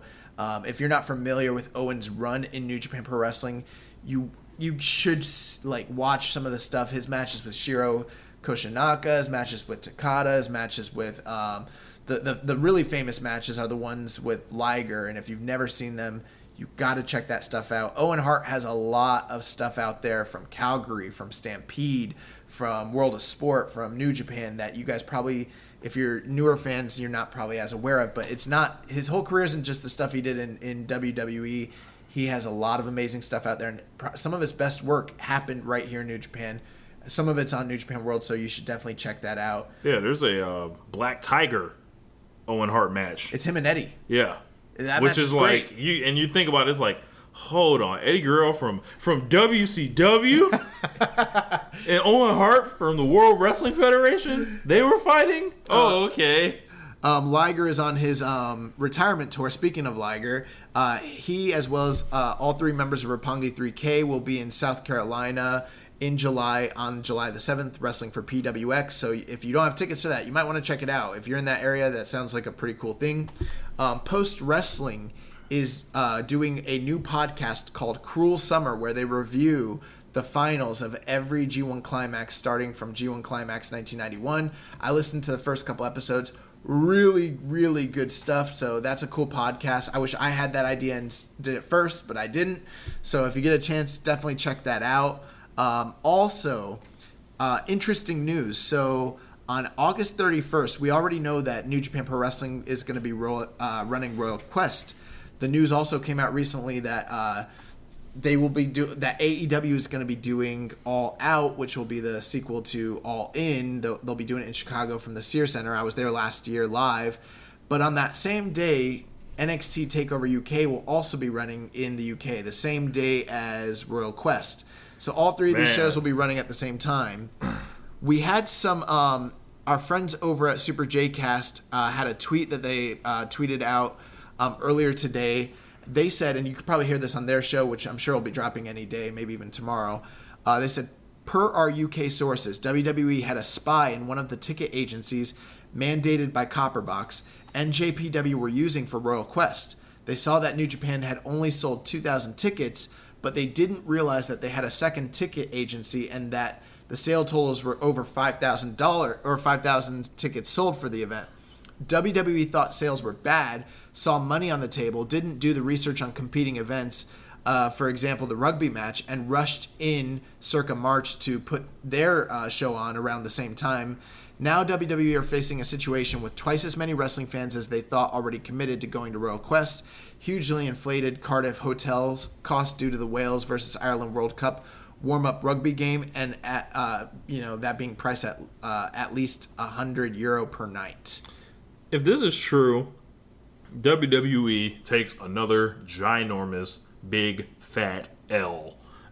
And they have no one to blame but themselves, if this is the case, for not doing their due diligence and B, just like, yo, man, they're in such a rush to try to control the UK, and it's such a battleground that they they wanted to compete, and it sounds like they got bit in the ass. Now, some of it I do got a question because they're running in Cardiff, Wales, Uh-huh. and Royal Quest is running in London, and I don't think those are exactly the same area. We're gonna have to get uh, Rick and Clive on the line, or Well, I know they're not the same. Murray. I know they're not the same area, but my question about this is, is like, it is a bad situation because we know that NXT has had trouble drawing in Right. the UK. Now, I think they do pretty well for their takeover shows, but you know, we've heard reports about you know everything. I mean, we covered extensively last year everything that was happening with the UK and the the new contracts and the new rules and everything like that, and the you know the fact that they were raising, they weren't drawing um, fans to watch these UK guys in their promotion because they were charging like triple what say Progress or you know ICW were charging for to have the same talents on their cards and which might have been some of the reason why they wanted to limit the availability of those guys being on those shows because why would you go watch them at NXT UK have TV matches which are not as good when you could pay a third of the price and watch them in a promotion where they have longevity, history, and also creative freedom. Um, so that that's one thing to think about there. But now, not only that, you also have to consider the fact that now they're running on the same day as a show that's being widely successful in the UK. So they've limited the amount of interest and the amount of fans because the, even though the UK is a hot scene, it's all relative. There's only so many people over there that actually. I mean, Mm-hmm. wrestling. We, we saw what happened with ITV and with uh, World of Sport. It didn't take off, and you know, even though a lot of these companies like Progress and RevPro are doing well, it's all relative. You know, they're not having major league success the way that some other companies in say the US or, or Japan are, and the and WWE's trying to get a piece of that pie. But now they're, they're kind of shooting themselves in the foot running on the same day as this show that's been announced and also had tickets sold for a long time. Yeah. Um, as I mentioned, like I think they're just in a, such a rush to try to make sure no one else is getting a piece of that market that they may have just picked the wrong day. As simple as it sounds. Yeah, and I did see that they um, that during the conference call that Triple H actually addressed the fact that they were running this show the same time as All Out, and that it wasn't like a, a publicity. And actually, I kind of believe that because it is running earlier in the day, and it's not like it's going to draw away because it's two totally different markets. Yeah. But I did notice that nobody asked about Royal Quest, and he didn't address Royal Quest, which it seems very evident that this might have potentially been a ploy to run opposite and draw away from New Japan. Yeah. Where more people are focusing on the AEW side of the story, whereas I think it has more to do with New Japan than anything else. and they've been at odds with New Japan for a couple years. Especially now that it's this one market that they really want, that they've invested a lot of time, money, and effort into. They don't, and all of a sudden New Japan comes in and is widely successful. They probably Yeah, don't want think that. about it. It's like Progress versus like Rev Pro. It's like they've each got like a essentially a farm system Yeah. laid down there. So So that's one thing to keep your eyes out. And again, shout out to Super J-Cast. We also, while we were on the air, we got very, very sad news: the sudden passing of Atsushi Aoki. If you're not familiar with Atsushi Aoki, he is a longtime uh, veteran from Noah as well as All Japan. He actually is their current. He was their current head trainer in the dojo for All Japan. He uh, passed away. Uh, I suppose earlier today in a biking incident. So uh, our condolences go out to his family and his fans and, and friends. Uh, very, very terrible stuff, and it apparently just happened. Um, other news outside of Ring of or outside of New Japan, we have Ring of Honor news. So there was word that came out earlier, uh, I believe this week, that Jonathan Gresham is actually working in Ring of Honor with no contract. more ROH uh, lunacy. um, you know, They better do something before this man gets a, a con check. You know what I'm saying? yeah, yeah. You know, he he could easily end up. Um, Or he's working over here in New Japan. What's They- they might New just Japan might just keep him. So uh, yeah, that's that's out there. Also, Best in the World is coming up uh, later in the next month or so. Some matches that have been announced are that Matt Taven will be defending the ROH World Championship against Jeff Cobb. Shane Taylor will be defending the television title against Bandito. And uh, there was an announced match of the Briscoe brothers taking on Rush and Dragon Lee, which actually kind of sounds like a banger. Um, there was also and Dragon yeah. allusions to the idea that there might be another tag because it's a two night event that there might be they might be building to a title match between the Briscoes and um, God. So it's not official, but it looks like that's the way that the TV's heading, basically. So we'll we'll keep our eyes on that. But I wanted to talk about Ring of Honor because uh, there was a fan controversy that come, came out earlier today. Uh, Rich, did you hear about this? I did hear about this. So what did what did you hear?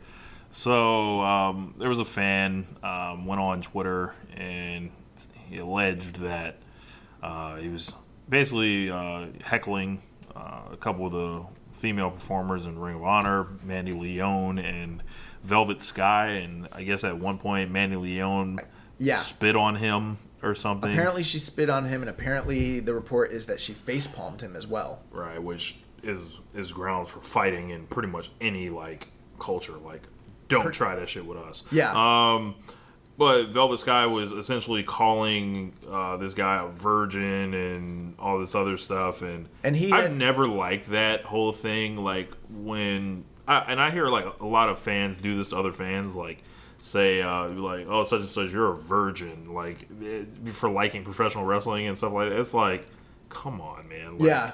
Like, fuck out of here. Like, it, like it's like. well, here's the thing. What it sounded like to me, aside from the spitting and the, the wrestlers getting you know physical with with the f- audience, which should never happen Yeah. under any circumstances, unless the audience member is a know, plant. did something wrong, or yeah, as a plant, or did something where they they broke that that wall or that barrier that came over the barrier, then then it's free game. Yeah. But um, you know, other than that, it sounded like this was a regular wrestling interaction. You know, a wrestling fan heckling heels for being heels, bad guys being bad guys, and and saying stuff to them. Now there are sides to the story. I've heard speculations that this fan might have been more belligerent than it, he's alluding to. Yeah. He might have said more things than he, that were more disrespectful than he's saying online. They said, um, like Velvet Sky has sex with Bully Ray. He did. He well, he admitted that. Yeah. But they're saying he might have said more things, have been more disruptive than this.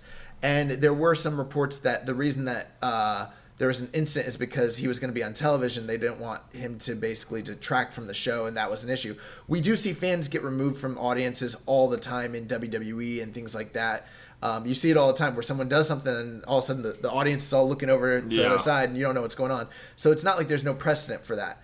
However, the the real problem with how this was handled, and, and oh, before I move on, there are other fan reports saying that this guy was doing nothing of the sort, and that his version of the account is exactly how it happened. Uh, I will say that um, friend of the show and Social Suplex member Chris Bryan says he actually knows this gentleman uh, personally, and says that he's like a great guy and wouldn't isn't vou- lying. he's vouching for that guy. Um, there was also um, correspondence that reported to uh, Observer and was reported on Wrestling Observer Live, where uh, basically Brian said that he wasn't there, he didn't see it, but that his correspondents were literally right by him and said that the fans' account of how it happened is exactly what happened. That he wasn't over the line, he didn't cross any barriers, he didn't do anything wrong. He was just heckling them, which it wasn't even heckling them; he's booing them just like you're supposed to. Yeah. Well, um, basically, security came, took this fan to the back. From what, what happened here is anybody's guess. We got two sides to the story. A fan says that he was taken into a room, not explained what was going to happen, and then left in a room where Bully Ray showed up and basically told him that he was being belligerent and disrespecting the women, and that he shouldn't say anything to the women that um, he wouldn't say to his mom.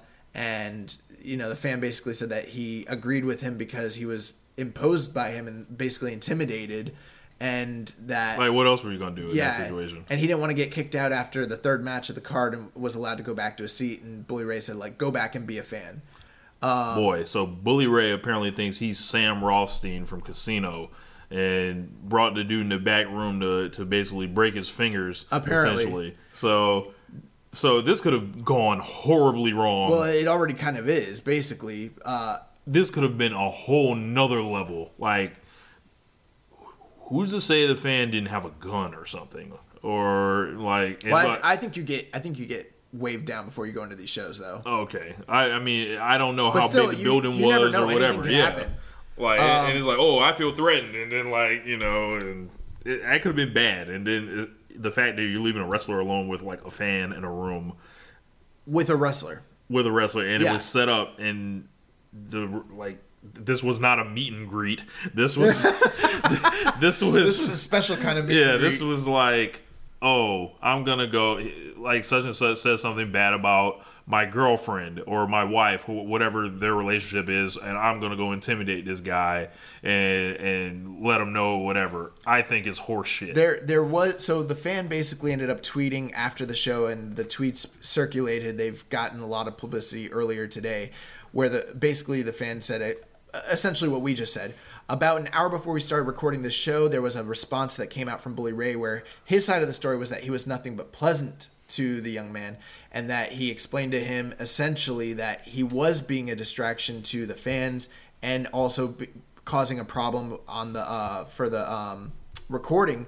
But not just that, but that he alleged that some of the lewd and horrible things that he had said to the women were over the line and are not being reported and that he was he did need to speak to this fan and he said the only problem was if if they had known how bad the things he said actually were which came out later they would have actually just ejected him to begin with but they were trying to make good and allow him to still enjoy the show and treat him with respect and that basically the way he was talking about women in 2019 probably isn't right and that Bully Ray saying like he wasn't being a bully, he was being a man, essentially. Yeah, so he he dripped some of that toxic masculinity in there. Saying, "I'm being a man about this." It's like no one asked you to be a man, Now. Like that- no one asked you to, to to put a security shirt on. Like they already have security for the building. Like what are you doing in that situation? Ring of Honor has responded to this and they have said that they're launching an internal investigation. We've heard that sort of rhetoric in the past from different companies, but with them being tied to Sinclair Media, you got to assume that this sort of thing might be taken pretty seriously. They're going to pay this fan to go away. Something's, That's my prediction. something's going to happen, Yeah. but it's a big deal what is happening right now. Now, he, here's my take on it. There are always two sides to one to the story. We've we've all been to indie shows. We've all seen shows where there's that one guy. Yeah. You know, fuck that guy. Yeah. You know where they're they're over the line. I do think it's interesting though that there's so many people who are online who are saying the opposite. Mm-hmm. Who are saying that this guy was well within he was just being a fan doing exactly what he was supposed to do. You know, I think it is problematic that if this if if the fan's account is right, how can you take a fan to the back and tell them you shouldn't be saying negative things to the heels when that's what their job is is to get heat, especially coming from Bully Ray, a guy who made his entire career off of literally enticing fans to come and try and fight him and saying some of the most lewd and vicious Right. things about women and to women in his career. And you know, I know it's a different time, but like, come on. But here's the big problem of it all. Even if the fan was wrong, even if the fan was doing doing whatever you allege that he was doing, under no circumstances should security take a fan into the back and leave them alone with an active pro wrestler, no matter what his role in the company is. Right. That should never, ever, ever happen. Ring of Honor, you guys been taking L's all year long. All year. You guys keep making big mistakes. This is a PR nightmare. This is a big problem. Uh, all it takes is for something to get momentum online, like it has, for it to be like, you know what, I don't fuck with Ring of Honor no more, and then and that's already happening with your product itself, and then you add in this side of it, it's like this is messy. There, there, there are two sides to each story. We don't know what really happened, but I'm telling you, under no circumstances should that fan be left alone in a room with Bully Ray. That should never just, happen. Just kick his ass out. and like, and, I- and you like instead of like justifying what you did, you should just apologize. You should just apologize and or let- make no statement. or make no statement. Keep your mouth shut and let your PR team go to work and keep you safe because you shouldn't even admit it happened. This is Yeah. a big issue. Yeah. It's a big issue. Yeah. But um, we're gonna move on. So we're gonna uh, we got NJPW NJPW news. Uh, the free match of the week this week was uh, Okada versus AJ from Dominion 2015. Five star match. If you've never seen it, it is one. It's an incredible match. But not only that, it's one of AJ's best matches in his entire career, especially in New Japan. But it probably has what I would say is the greatest finishing sequence in any match that I have ever seen in my life. No finishing. This is one of the reasons why Okada gets his reputation for great finishing sequences. Now take that and combine AJ in his prime. Fire. You Yeah. have to see this match. Um, Dominion will actually be airing on Fight TV. For those of you that don't have NJPW World, who don't plan on getting a streaming service, you can watch this from the comfort of your own home on Fight TV, which is pretty cool. Also, Hiroshi Tanahashi, Juice Robinson, and Lance Archer have been announced for the G1 uh, opening night in Dallas, along with Tomohiro Ishii and Jeff Cobb. So we're getting more names announced for that card. It looks like it's going to be awesome. You got to wonder, is Jon Moxley going to show up on that card? Because if it does, it might help their ticket sales. Yeah, I, I would be if I was Harold Meij, I'd be cutting a check. The Wrestle Kingdom website has launched, as well as the announcement of Wrestle Kingdom overseas tickets. If you're planning on going, the pre sale launches July 8th um, through the 10th, and then the general sale tickets will be on sale July 12th. So, Buy your tickets through New Japan. Do not go through Jeff Jarrett. yeah, don't go through a fence like Jeff Jarrett. Yeah, Um, the Southern Showdown meet and greet tickets are on sale for the Australia tours. So if you're going to be attending those uh, tickets, and I know we got listeners in the in Australia, those tickets are on sale now. Um, earlier today, Sports Illustrated uh, did a write up. SportsIllustrated.com did a write up on Michael Craven. I haven't read it yet, but they talk about the U.S. expansion, how Michael Craven will be the one leading that charge. I think it sounds pretty interesting. I'm going to definitely check it out. You should too. Um, also, Harold Meij was interviewed and uh, asked questions about uh, AEW and the possibility of a working relationship, given the fact that we're seeing Jericho and Jon Moxley on these uh, shows coming up. He did comment on it, and he did talk about how the deal to bring Jon Moxley uh, onto the show was cut before he even signed anything with AEW, and that at this pre- present time they have no working relationship. He said, as of yet. Yeah, the the ground is being laid, and I'll leave it at that. If Ring of Honor keeps fucking up like this, then it might really be laid. Yeah.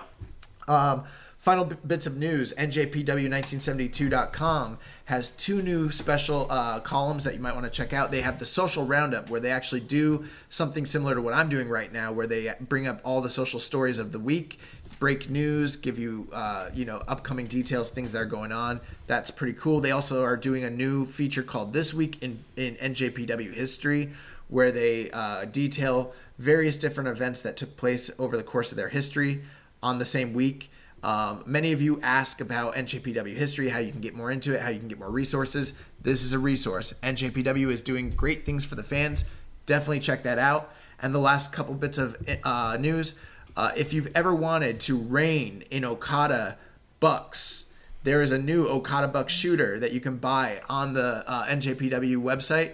It is 40 euros, which is probably a little over like $45 in US but it, it's the same shooters that you saw the Young Bucks come out to, where they reigned the Young Bucks um, during their show at uh, Double or Nothing. And so, yeah, if you want to get one of those, those are available now. And then finally, there was some very. Do you, do you think he gave uh, he sent a special pair to Lacey Evans ahead of time?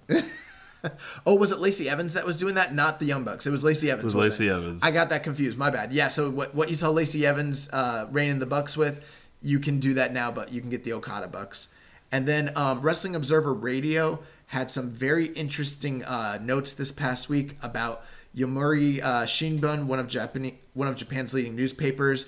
They did a story on New Japan Pro Wrestling, um, talking about Bushiroad's amateur wrestling team and wrestling club that Yuji Nagata is the head coach of. Talking about Oleg Boltin, who is a 2020 Olympic hopeful from Kazakhstan, and how he's already committed to working in New Japan Pro Wrestling. Um, in the future, provided he, you know he has uh, success in the 2020 Olympics. They also talked about um, New Japan's peak through 1998 and then it bottoming out and the regrowth of their uh, their business after the MMA collapse in Japan.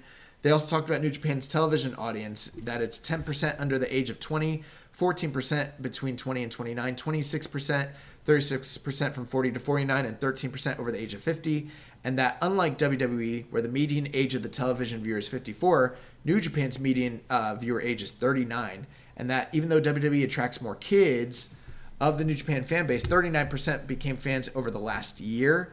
17. Breaking news. Oh, we have breaking news. Yeah, breaking news, sir. The Best of Super Juniors card has just been released for Oh, the wow. final, the whole show. Okay, let's go over that just after Yep, this. right after you finish, I'll, I'll load up, make sure I got it.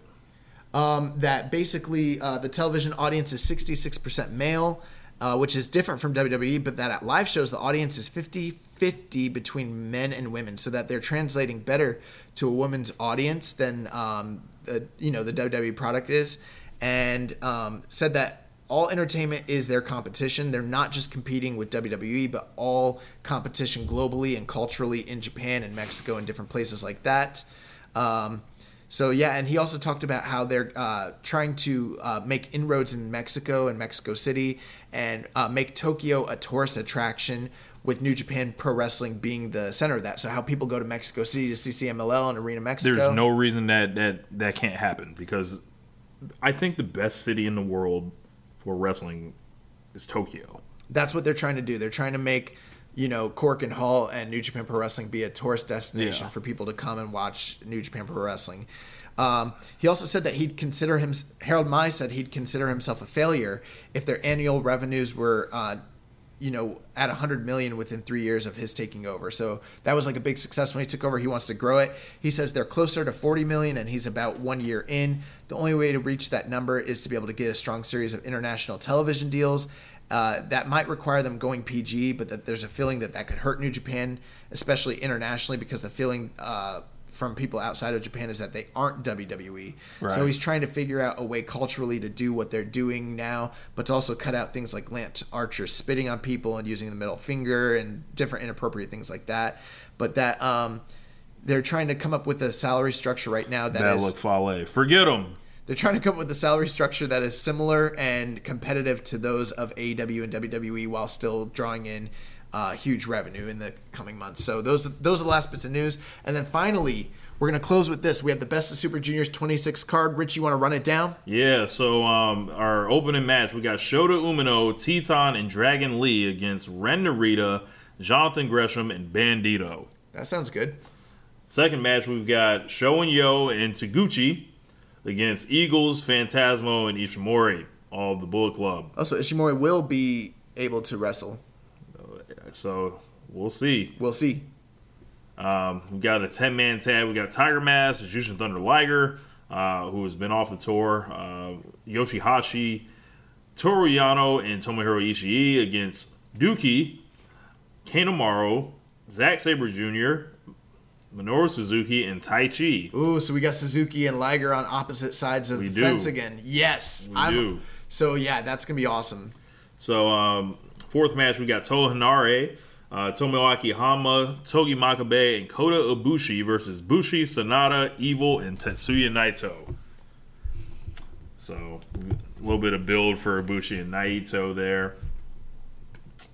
Fifth match, we've got Rocky Romero and Kazuchika Okada against Brody King and Marty Scurll. Of course, Okada and Marty faced each other when Okada sent Marty to 205 Live, or so he thought. Um, That's all that's in. interesting having Brody King in the ring with uh, Okada. Yes. given the idea that there could potentially be G1 implications there. Yep. Very interesting. Um, then, of course, our sixth match Hiroshi Tanahashi against Jay White. The Hiroshi Tanahashi comeback match, as is listed. Then, of course, we've got our IWGP US title match Juice Robinson against the challenger making his debut in New Japan, Jon Moxley. And then, y'all know what it is the main event Will Ospreay versus Shingo Takagi. I think the things to look out for there, obviously. This is a hell of a show. obviously in that 10 man tag, we've got, uh, you know, the um, Sekigun guys and Chaos guys kind of going up against uh, um, Suzuki-gun. I think it's real important to take uh, to keep an eye out for the interactions between Suzuki and Liger, which we have not forgotten about, plus Ishii and Taichi. But fourth from the top, that tag match with um, Okada uh, and who is it, Rocky Romero? Yes. teaming up against Brody King and Marty Scurll. That seems like a prime candidate spot for a Jericho interaction. Yes. The perfect spot on the card. So we've got the full card here. You heard it here first. Um, and that is gonna do the sh- close the show out. Uh, Rich, before we go, you got anything you want to plug? yeah, make sure you guys um, are checking out One Nation Radio on Sundays on this very network. Um, if you guys enjoy like rap and you know beat making, check me out on YouTube. I put up videos a couple times a week where I'm showing you how I'm actually making some stuff, uh, and just you know keep supporting Social Suplex. Absolutely. Thank you so much for being on the show. Thank you guys for listening. Um, we will be back next week to announce the winners of our Best of the Super Juniors prediction contest, announce the wrestler and the match of the month for the month of May, give our final thoughts and reviews on the entire Best of Super Juniors tournament, review the finals of the Best of Super Junior tournament and Dominion, and cover all the latest news in the world of New Japan Pro Wrestling. Make sure to connect with us on social media. On Twitter, the show is at KI Strong Style. You can also follow us at Social Suplex. You can follow Rich at RichLatta32, and you can follow Jeremy at Jeremy L. Donovan. On Facebook, we're facebook.com slash social suplex. You can join us in the Wrestling Squared Circle Facebook group, facebook.com slash wrestling squared circle. On Reddit, I'm keeping it strong style. Jeremy is the pro black guy. You can email Jeremy at jeremy at socialsuplex.com. Check out all our other shows on the Social Suplex Podcast Network. Sundays, we have One Nation Radio, hosted by Rich Latta and James Boyd. Wednesdays, the Ricky and Clive Wrestling Show. Every other Wednesday, our podcast dedicated to independent wrestling. Grown Men Watch This Shit, hosted by Jeremy Tate and Chris Bryant. Thursday, NXT, then, now, and forever. Friday, Get in the Ring, hosted by Danny uh, and Mike. And Saturdays, All Things Elite with Floyd. Don't forget to subscribe and leave a rating and review. We get NXT then now forever too. We said that it's Thursdays. don't forget to subscribe and leave a rating and review. We'll catch you next week on Keeping It Strong Style, the ace of podcasts. Ichiban.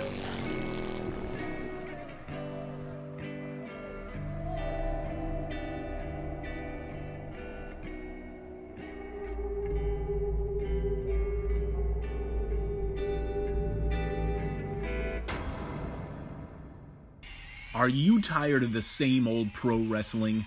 Then check out the amazing action on Powerslam.tv, the biggest indie pro wrestling channel in the world. Get over 3,000 hours of the best pro wrestling events from over 100 of the biggest names in the industry from over 15 countries around the globe. Get your free trial today at Powerslam.tv.